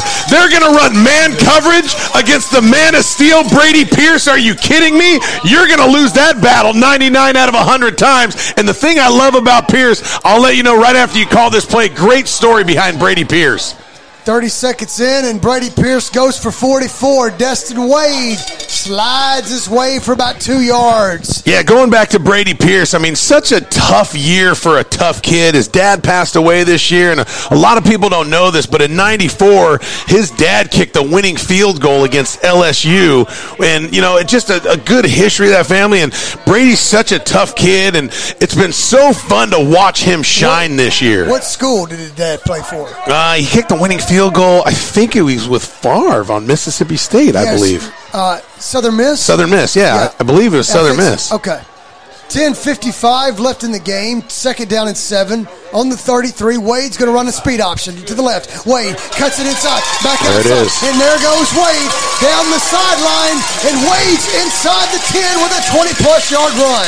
And hey, I told y'all when I was growing up, I'm an old school Lakers fan, and this is right about the time my dad will appreciate this when Chick Hearn, legendary, would say, The fridge is open, the eggs are cooling, the butter's getting hard, the jello's jiggling. You can pretty much cash it in right here. And this is where Summit loves to be, where Summit has been this whole year, and where they just juice it to victory and warm up your cars because we're getting close to Could going we- East Coast. Could we see Oakland and Summit? What everybody wants. Keaton Wade says, not yet. He gets to the five from the eight. It will be second down and goal to goal for the Spartans, leading by 13. And the reason I do feel so comfortable calling it this, you know, this with with 10 minutes left is that Hendersonville doesn't have an offense that can get down the field in three or four plays unless they break a run like they did in the first quarter. They just the offense isn't set up for that. So to be down two or three touchdowns late in the fourth quarter doesn't bode well for Hendersonville. And they're going to hand the fly sweep to Give Brady to him. Pierce. Can he get the right pylon? He's oh, he runs Yes. hard. They give him six to number thirteen. He ricochets into the concession area, but he scores. I love Brady Pierce, man. Such a great kid, such a hard nosed kid. And now you start to see these Summit uh, parents start to give each other hugs. Coaches are cheering. They can smell Chattanooga, and they're only nine and a half minutes away from it because, again, Hendersonville doesn't have that big play offense to come from behind and win this game. So the collision that pushed Brady Pierce towards the concession area, we got an injured player on the far side, 938 left. And we will basically wait and see this. We'll, let's take an injury timeout. We're going to be back. So the score is 26 to 7. Summit inching just closer and closer to Oakland. We'll be back. Hey, this is Derek Ransom with Ten Pin Alley, voted number one family entertainment center in Maury County. We offer 32 bowling lanes, giant arcade, laser tag, bumper cars, and a full cafe and bar menu. We also specialize in group events, kids and adult birthday parties, company parties, sports team parties, and holiday parties. We're located at 322 East James Campbell Boulevard in Columbia. Call us today at 931 381 Bowl or visit us at 10pin.com. 10 Pin Alley, it's where the good times roll. Hello, I'm Barbara Lincoln with Hollins Pharmacy. You may have heard our previous commercials about compression hosiery that we carry at Hollins Pharmacy. Well, we've recently expanded into a full line of knee braces, back, wrist, ankle, and other support wear. We will gladly help you get just the right fit for these items and, of course, special order items to ensure the proper fit. Come see us at Hollins Pharmacy, 1608 Hatcher Lane, or call us at 931 388 4233. 388 4233. Oasis Liquors offers the best selection of wine and spirits in southern Middle Tennessee. Owner Terry Bodright believes in integrity and responsibility. He welcomes all customers who are 21 years of age or older and have valid ID. He urges everyone to drink responsibly. Don't drink and drive. Please use a designated driver. Oasis Liquors is open seven days a week, Monday through Thursday, 8 to 9, Friday and Saturday open later, and Sunday, 11 to 7. Visit Oasis Liquors at 404 West James Campbell Boulevard in Columbia. Oh, and don't forget to ask Terry about the wine pairings for your next meal. Welcome back in fourth quarter, 101.7 Front Porch Radio TN.com. I'm Mike Epley alongside Matt Rogers. As always, we have the Summit Hendersonville game, and the injured player is Ellis Ellis, the senior. Hopefully, everything's okay. It looks to me like he's walking off on his own power, but we will see. It's always sad, number one, to have an injury like that. Number two, if that's the way you go out, because I know he can help his team, but we'll get to Matt in just a second as the Summit Spartans are trotting out on the field to go for two. There's an extra point missed earlier. The score's 26 to 7, 9.38 left in the game, and now Destin Wade will generate the offense with Keaton Wade off his left hip, two receivers to the left and that's Pierce and Harvey. And Wade's going to look left. He's going to roll. He's going to flip one to Keaton. He got it. He got it. So the two point conversion is good. That was nice, man. That's just a roll left. You got your brother as lead rocker. I almost want to say it looked like an RPO, a run pass option. And, uh, you know, his brother lead block for him. And then all of a sudden, the person that he was blocking said, Oh, shoot, I better cover you. But it was too late. Keaton Wade had a step on him. And that was just a nice little, beautiful, soft touch by Destin to his brother over that left shoulder for the two point conversion. So 9:38 left, and I'll bring this up first. Is seeing Summit play throughout this whole year. There's not been one team when the when the buzzard sounded within 14 points or closer to Summit. Right now we stand at 21. So that's another thing you can put on and probably bulletin board material for Oakland to say, okay, well, we, we might be able to do this. Well, the uh, thing that I'm looking at right now is that, you know what? I'm going to save it. Going to save it for later on in the game. You know, when we see how this shakes out. But, uh, you know, like you said, this is a unfamiliar territory for uh, Hendersonville. You know, even in the games, even in the games that they've that they've lost, with the exception of one that I was going to save towards the end. I mean, they were they were able to put up, you know, 28, 35 points, and they just, you know, they they came up a little short. And but tonight, I mean, only seven points. And there it goes from Hall. It's kicked to the up man, and it will be Payne and rolling nowhere to the 26. How many points in that loss? How many points did uh, Hendersonville score in that loss that you're talking about? Uh, all right, I'll let the cat No, no, out of the bag No, right you now. don't have to. But how many points did Hendersonville score? Seven. That's what I was. That's what I was going to wait for. Yeah, we'll, we'll save it to the end. There, there's something there for you guys if you're listening. That stick with us. Uh, it's coming towards the end of the game. If it shakes out the way I think it will. Well, maybe maybe so. 28 to 7's the score, 9:30, two left in the game. Manning, you might have to start passing, and then you're going to have some pressure. Are they passed yet? No. And Jacob Turner holds on long enough, and Keaton Wade will make the tackle on Carter, a gain of four. Yeah, I think right there they're just trying to catch Summit off guard by running that play right up the middle, you know. But uh, Summit, Jamison, and the, these linebackers, Turner, they've just been playing so well tonight, tackling them. But uh, Hendersonville is not going to have a chance to get a come from behind victory if they're just still trying to get four yard runs. 28 7. Shotgun formation for Hendersonville. Second down and six on the 31. Manning looks right, stays right, and goes to his tight end, knocked out. Knocked out as he tried to get to Busey. Who else? Aiden Bird. I mean, if it's not uh, Finley Jamison, it's Aiden Bird tonight. I mean, again, and then credit to this defense. We were bragging about them earlier on in the night, and they just showed out why we brag on them so much. And this is where they want to be. Henderson, you know, putting Hendersonville in a position that they're uncomfortable with, which is passing the football, and not just these two and three yard dinkers like they did before. Hendersonville's got to pass the ball upfield. They got to make 10, 15, 20 yard pass plays, and this is when you're going to see a big interception, probably by Brady Pierce. And watch out for number seven coming off the corner. Is he going to blitz or not? Is he in coverage? Keaton said, I want to rush. He's no, he's got to come to the left. They're going to go a back screen of and Oh, Keaton man. Wade. I called it.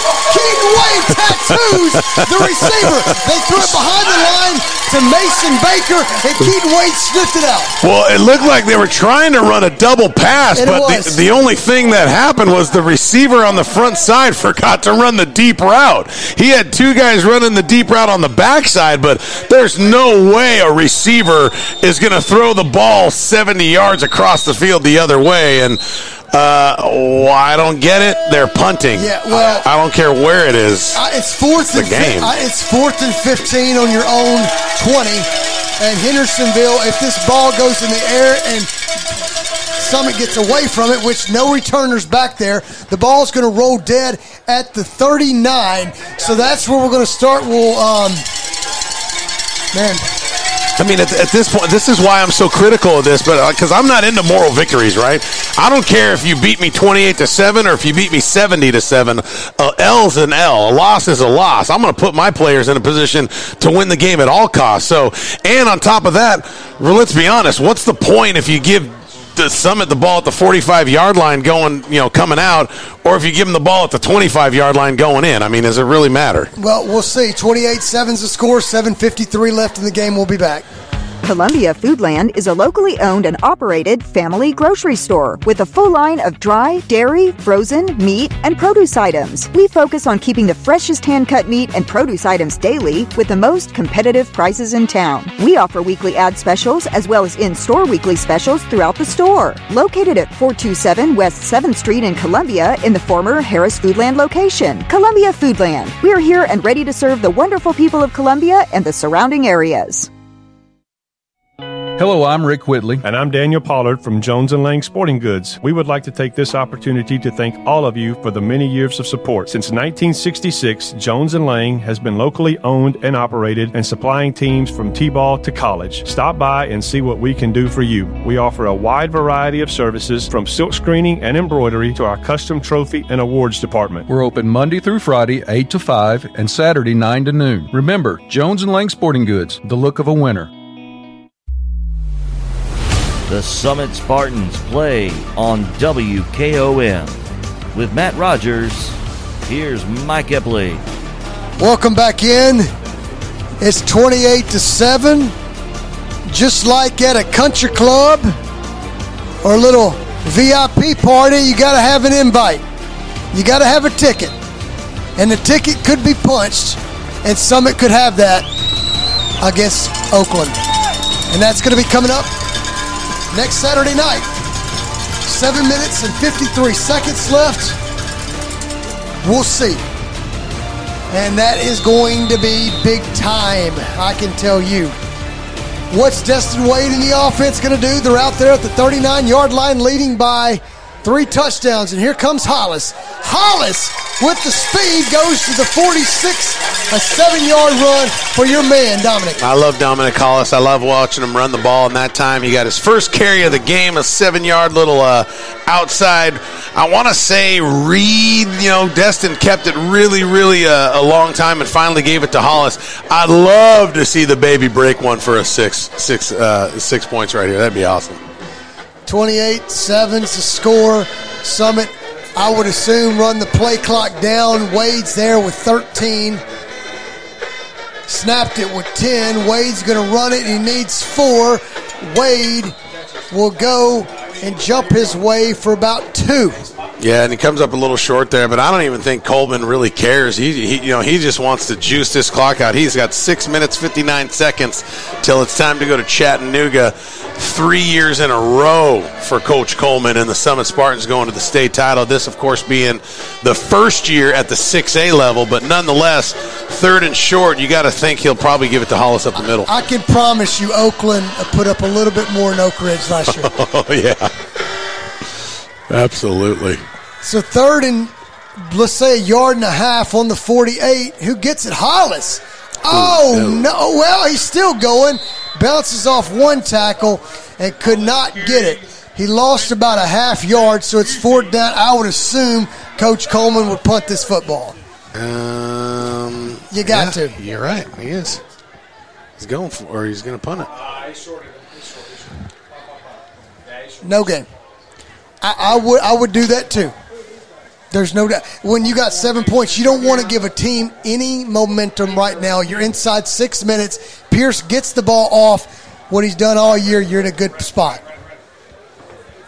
Yeah, I mean, I, guess we could play armchair quarterback any day, but uh, just kind of wonder why you wouldn't put Keaton in on that position and you know run that zone with him and Keaton to get the first down. But nonetheless, here we are. Well, you get a punt from Brady Pierce to down at the 15 yard line. So you give it to him at the 48 or the 15. With the offense they had, I mean, it's going to take a lot longer. Yeah, and again, Hendersonville is going to be in a position to throw the football right here. And, you know, this going back to my criticism on why, you know, Hendersonville punted last time. Like, you know, at this point, what's what's the bigger loss here? You know, potentially going for it and not getting it, and you lose 35 to 7. Or, you know, stopping, you know, punting the ball, you get it back, and you lose 28 7. Like, what's the difference? You know what I mean? I don't know. That's just me. I mean, the hard critical coach here, right? Here we go.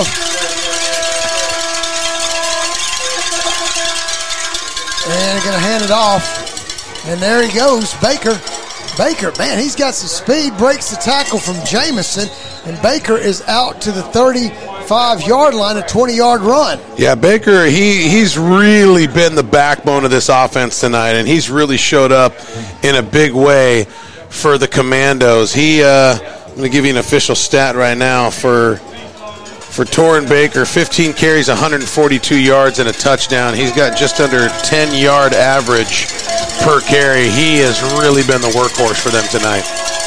And here we go. Baker's going to get it again. And Finley, Jamison gets him by the legs, and it's a loss of one. Yeah, J- Jamison's like, you ain't going to do that to me twice. You might get one, but you ain't going to get it back to back. And Jamison, again, I can't, I can't give the kid enough credit.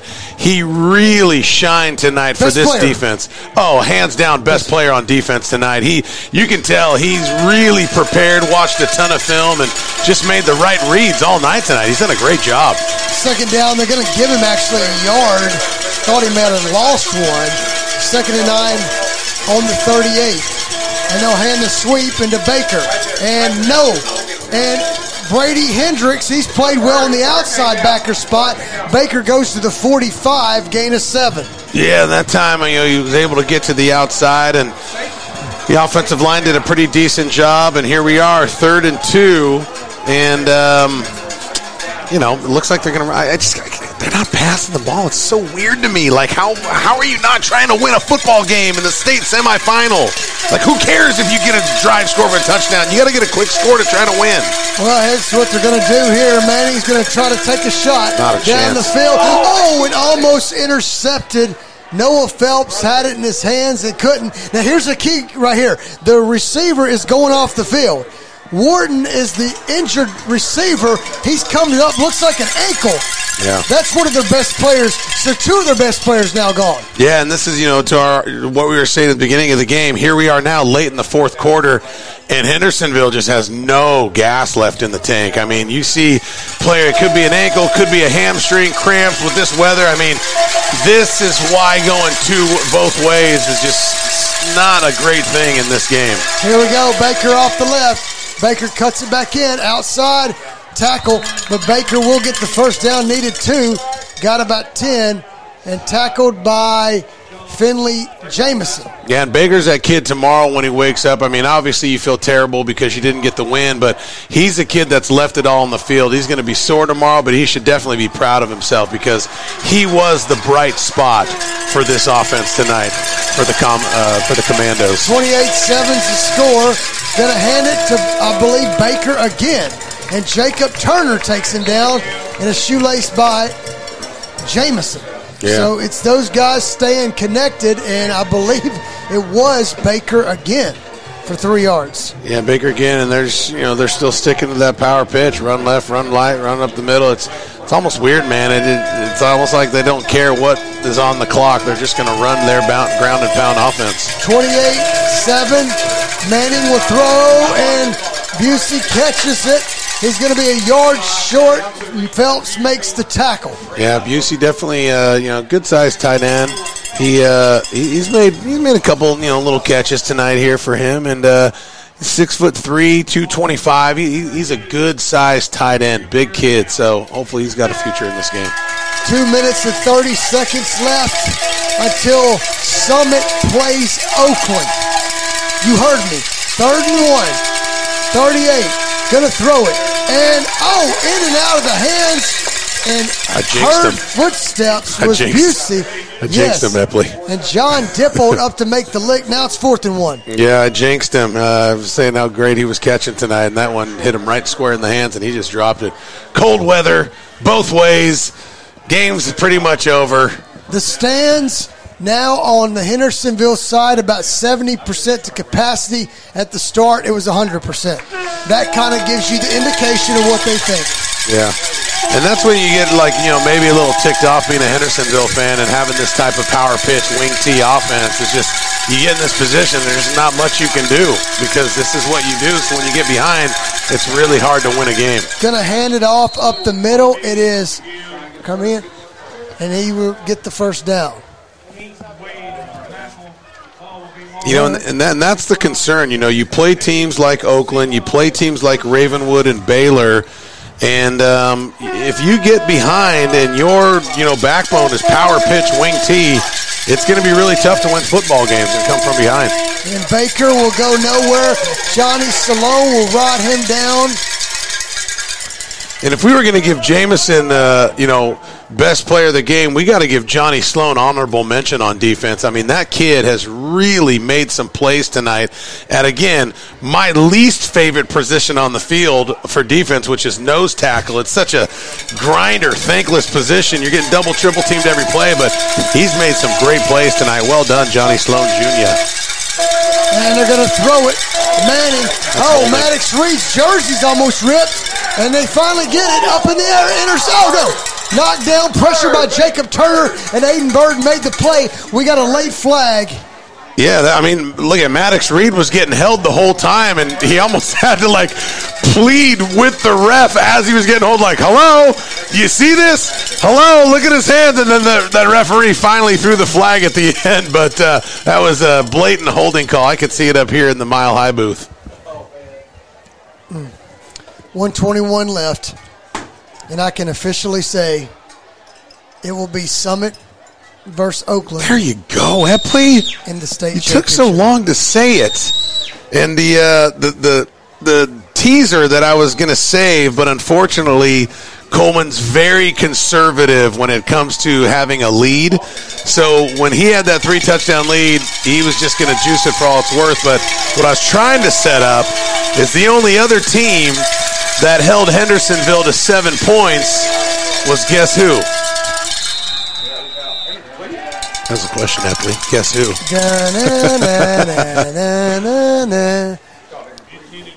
Oakland. There you go. There you go. And Oakland beat them 42 to 7. Summit could have beat them 42 to 7 tonight. You know, you take away that big play, that big run. I mean, they might have even sent them home with a goose egg, but here we are, setting the stage, raising the stakes, the anticipation for next week. The only two teams to hold the Commandos to 7 points potentially is the Spartans and Oakland. Pressure by David Oh. Sane. No, he missed it. He missed it. Now, here he goes. And it's Finley Jamison. Finley Jamison with another sack. Jamison finished them off. What a great game. Someone give that kid the wrestling belt, the chain, whatever it is on defense, the baseball bat. Give that kid something because he played lights out defense tonight. Finley Jamison 2024. There you go. That's my call. DeSantis and Jamison running for president and vice president 2024. Here we go. Jamison and DeSantis. That's what I'm saying. That's right. 30 seconds. Fourth and 40. Fourth and 40. Let me repeat that. Fourth and 40. I'm calling a pick. And Nope, they're not going to run it. Oh, okay. And we'll take our final timeout. Hey, We'll come back. My dad was right. Close this out. We'll be back in just a minute. Hi, I'm Steve, the garbage man. By now, you all know about Don, our service truck guy. Well, let me tell you about another member of our service team, and that's Mike Ashley. He's the guy you'll talk to when you call the office. Just call and talk to Mike one time at 931 540 0919, and you'll see why we're lucky to have him here at the Garbage Man. Thanks, Mike, for all you do to keep the Garbage Man first in service. That's 931 540 0919. AMC Roofing. Leaking roof? Missing shingles? AMC Roofing has you covered. Locally owned and operated. We specialize in residential roof repairs and roof maintenance. We are equipped to repair any type of residential roofing systems. And we also handle siding repairs. AMC Roofing can pinpoint leaks and have them fixed guaranteed. There is no job too small. But when you're ready, we also provide full roof replacements. Call or text today for a free estimate. AMC Roofing, your local roof repair specialist. Call Andrew Costa today, 931 626 0492. Welcome back in. It's fourth and 40, and the ball is knocked down with 19 seconds left. So, Matt, this is the end of this. We appreciate 101.7 frontporchradiotn.com. Let me text the studio real quick and kind of take this over for a second. Yeah, absolutely. I mean, and look at obviously for the third year in a row, it's huge that the Summit Spartans are going to the state title. You got to think, five years ago, I mean, for a lack of better terms, Summit was kind of the joke high school in Spring Hill, where where I'm from. You know, I live in Spring Hill, and no one was talking about the Summit Spartans, and then all of a sudden two gifts from God fall from heaven, and their name is Destin and Keaton Wade, and they choose to stay in the area where they live and go to a no-name school like Summit Spartans and not only put them on the map, but give them a name that is going to live in Spring Hill for a long, long time. And there it is. All of the white jerseys are jumping up and down. The parents are going crazy. The Summit Spartans are going. That's it. We'll take a one minute commercial break in the final here at Hendersonville. 28 for Summit, 7 for Hendersonville. We'll see you in Chattanooga in eight days. Are you thinking about a new fence? Maybe you need a pole barn. Then you should give Sands Fence Company a call. That's 931-309-1644. Will Sands has built his business based on the principles of honesty, quality, and integrity. Sands Fence Company has been in business for over 20 years, providing the community with farm, residential, and commercial fencing, as well as pole barns and buildings. Call today for a free estimate. Sands Fence Company, 931-309-1644. 931-309-1644. This is JP Plant with TriStar Sports Radio. As I travel around southern Middle Tennessee and North Alabama covering local and regional sports, sometimes both me and my car need a bit of refueling. Fortunately, there's always a Quick Mart convenience store nearby. Whether it's filling up with a cup of Joe or grabbing a chicken tender sandwich with all the fixins. Yep. Quick Mart Convenience Stores gets me and my car to the next event. Stop in on your next road trip. Quick Mart Convenience Stores, proudly serving Shell gasoline. The Summit Spartans play on WKOM. With Matt Rogers, here's Mike Epley. Welcome back in. It's been a great ride so far, but it's not over. One more game, what everybody's wanted, and you get it served up on a platter next Saturday night. And how are you going to listen to this game? If you're just tuning in, don't go anywhere. We got a we got a programming alert for you guys. One is we're going to be on 103.7 FM and not 101 for the first whatever. We're following the Alabama SEC championship game, running the Alabama flagship. So, with that being said, you can still go to uh, frontporchradiotn.com. So when you go to Front Porch, you would need to click on the 1037 to start the broadcast or listen to 1037 on the call. Now, when Alabama game when the Alabama Georgia game ends, we will take over on both stations. But Alabama will be covered on 101.7 at 3 o'clock is their kick. We're going to kick 6 Central, 7 o'clock Eastern. So it should be, I would say, about a 30 minute lag here where we're going to be on. That's a change because we've never done it on the uh, 103.7, but that's where we're going to be for at least the start of the game. All in all, we'll break the game down. But Matt, hey, following Alabama in the SEC championship, what a what a weekend for football! Hey, look at us, baby! We're moving on up like the Jeffersons. I mean, this is huge, man, and this is such a great opportunity for for everybody, for the city of Spring Hill, for for the Summit Spartans, for you and I, for you know, obviously this Radio football station. team. I mean, the radio station. This is this is big time, and look at this. is What this is what we came to do, right? I mean, this is what it's all about, and this is the big show. And you're following, you know, the top college football team in the nation, and now you're following, you know, the top high school football teams in the state. And it, like you said, I couldn't say it any better myself. This is this is what it's all about. It doesn't get any bigger than this, and I'm glad to be doing this with you. So as we get the drives, and then Matt will give you the stats. The uh, scoring drives, uh, Summit led twenty to seven in the first half, and the first pass was uh, Destin Wade to Keaton Wade on a wheel route, answered by a one-play sixty-yard TD run for Baker, and that was as close as Hendersonville's got, just like any other team. Um, you get Destin Wade on a quarterback sneak, fourteen to seven. Destin Wade on another uh, one yard TD run. There was a missed extra point. That's 20 to 7. You come in the second half, four possessions for Hendersonville, no touchdowns. Basically, three possessions. If you count the last play, it would have been four possessions for Summit. But scoring on um, one, one out of three would be a uh, Brady Pierce TD run off the right pylon, and then the two point conversion, Destin Wade to Keaton Wade. All in all, uh, full control. It's about like uh, we saw the uh, Oak Ridge game last year.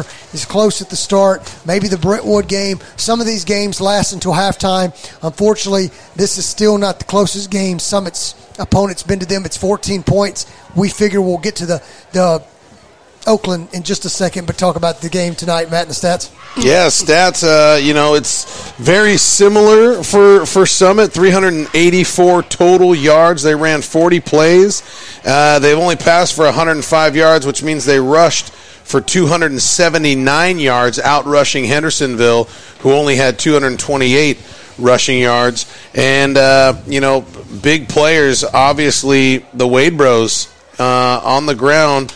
You had the the Wade brothers, Keaton Wade, 12 rushes, 139 yards, no touchdowns. Destin Wade, 13 rushes, 122 yards, two touchdowns. And I mean, they just continue to dominate. Obviously, the Wade Bros are both finalists for Mr. Football. In the air, Destin was 3 of 7 for 105 yards and a touchdown. But uh, this is just this is the game that Coleman wanted. He wanted a ground and pound.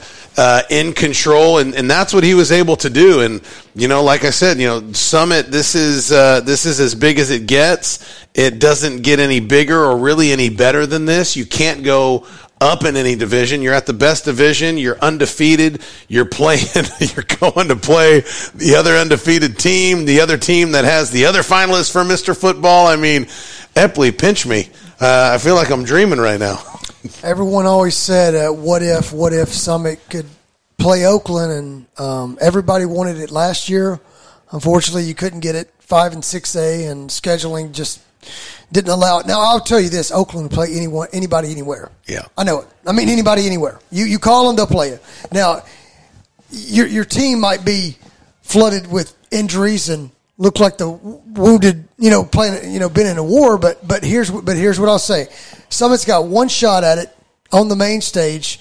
Radio's going to be there. Everybody's going to be there. And what better chance if you want to the awards and everything? Um, I will tell you that playing Oak Ridge is is a hype. Is is is getting a revenge. Uh, you lost the championship game pre- the previous year, but I would but to beat Oakland. I, I still, man, I'm, I'm kind of, this is sur- surreal for me uh, personally because this is, um, this is the mecca. This is, you like Yeah. you said, you can't get any bigger, bigger than this. This is, this is the peak of the highest mountain. I And mean, the, the lowest, the, the, the deepest dive in the sea. Whatever you want to say, this is what people want. And I guarantee you, people are driving right now in Nashville, listen to every word we got to say, Yeah. because they know we have the knowledge of at least one half of what's going there in the championship. Well, when you think about this too, and, and this is for you know primarily the Summit fans, is and, and this is a good thing. What I'm about to say is that it'll probably never get better than this, and here's why: you're at the top division. Two players on your team are finalists for Mr. Football. They're brothers. They've taken you to three straight state titles. The team you're playing is also undefeated, has a reputation for being here. Like you said, Epley, private school kids leave private school to go public to play for Oakland, a public school. They're undefeated. Oh, and their running back is what's standing in your way from winning Mr. Football because he's the other Mr. Football finalist. And here's the icing on the cake. Not only all that, you got brothers, you got Mr. Football, you got undefeated season. Your whole entire team is healthy for the last championship game of the season. Like, that is a blessing beyond compare to be this late in the season and everybody's healthy and three of your five offensive linemen are three year starters. Your quarterback's a four year starter. Your running back's I mean, it's unbelievable. Like, you can't overhype this game. I mean, everything you say does it justice. It's exactly what it is and what we're preaching and evangelizing it is. And it's just going to be absolutely awesome. Yeah, it's it's tough for me to put it in words what what the experience would be like. I'm blessed to have the opportunity. I know you are too from from Clayton, those guys back in the studio to do this, um, to be able to call this game. It's once again, it's um, it's a game that's it, you're going to have a lot of uh, high-powered offense and uh, great players on both sides of football, well disciplined, come into play. Think about this. This is all I'm saying. Don't don't don't take it out of context here. The closest team to Summit this year has been 14 points. I've said it twice. I'll say it again. It's 14 points. It's crazy. So now you meet the number one team, and I got a text. It says it is, they're the ninth best team in the in the United States, not Tennessee, is Oakland.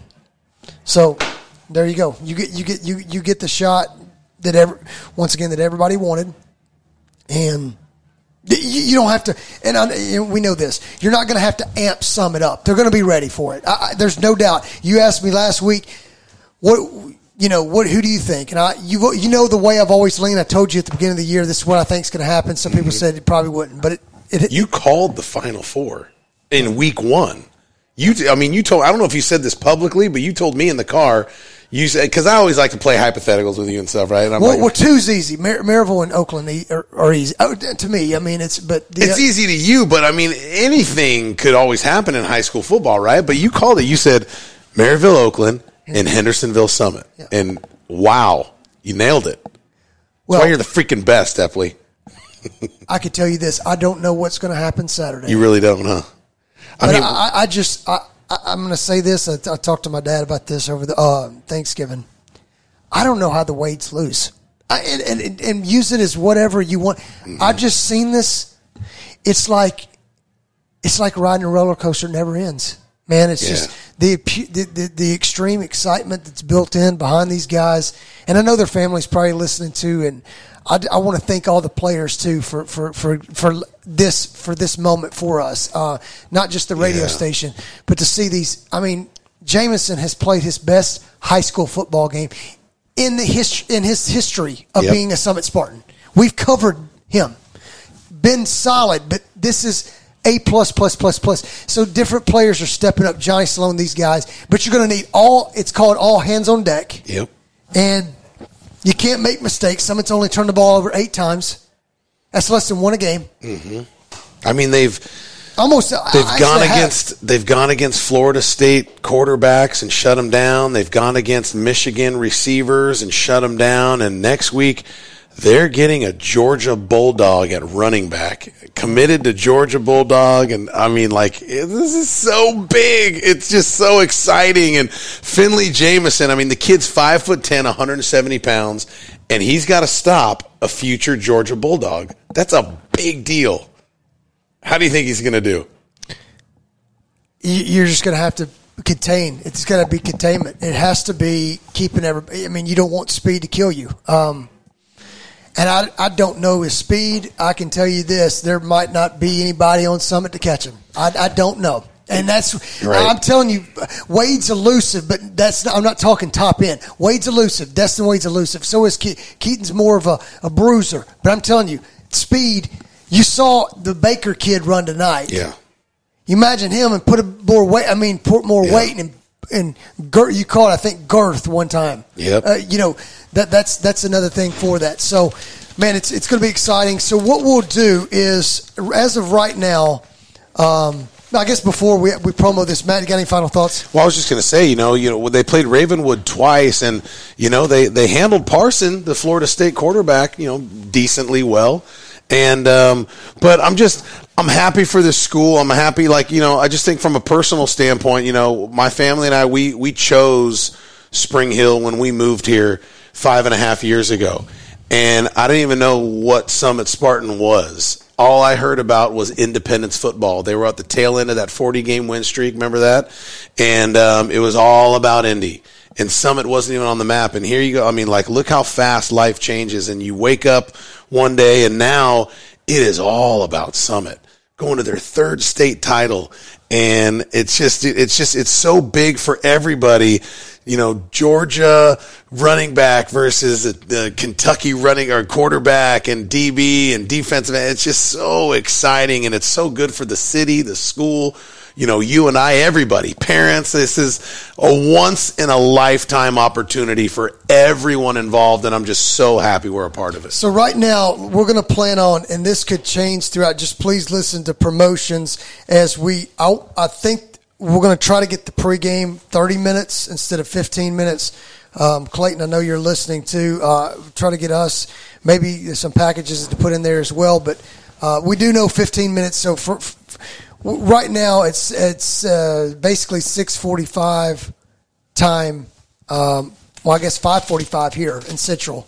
It'd be six forty five Eastern would be when we go on the air. So that's another adjustment yeah. we're going to have to make too as well for that is you know for the time the time difference. So Saturday Night Lights, baby. Either way, uh, just continue to watch promos. Matt would tweet it. Justin Lamb would tweet it uh, to get get this information out. Clayton will have some promos on the radio station too as well. I'll get with him and make sure we know exactly when the pregame is, but we know it's going to be 15 minutes ahead, hopefully 30 minutes. But um, I'll see you in Chattanooga. You're the man. Appreciate you, brother. No, Can't wait to be there. It's it's 28-7. It's a final. Um, let me see. Let me read a text here. 5:30. Uh, Clayton uh, f- working on the pregame. So that's probably going to have 30 minutes. We'll, we'll, we'll, do our due diligence on, on our side to have everything, all the information you need on, especially Summit, but also Oakland as well, because there's a lot of material in the dominance they've been in. So they win back to back to back to back to back to back back. I mean, say besides Maryville stopping them. Wow. But We got one. You got one more opponent. Can you beat a Spartan? Is what, what I can ask you. I don't know. Can a Patriot win or a Spartan win? We'll see when we get there. 28 to 7 is the final here. For Matt Rogers, I'm Mike Epley. We're signing off here in Hendersonville. We'll see you next Saturday, not Friday night. Let's go. We'll say 5:30 on 103.7. Then we'll move to 101.7 after the Alabama Georgia game. So.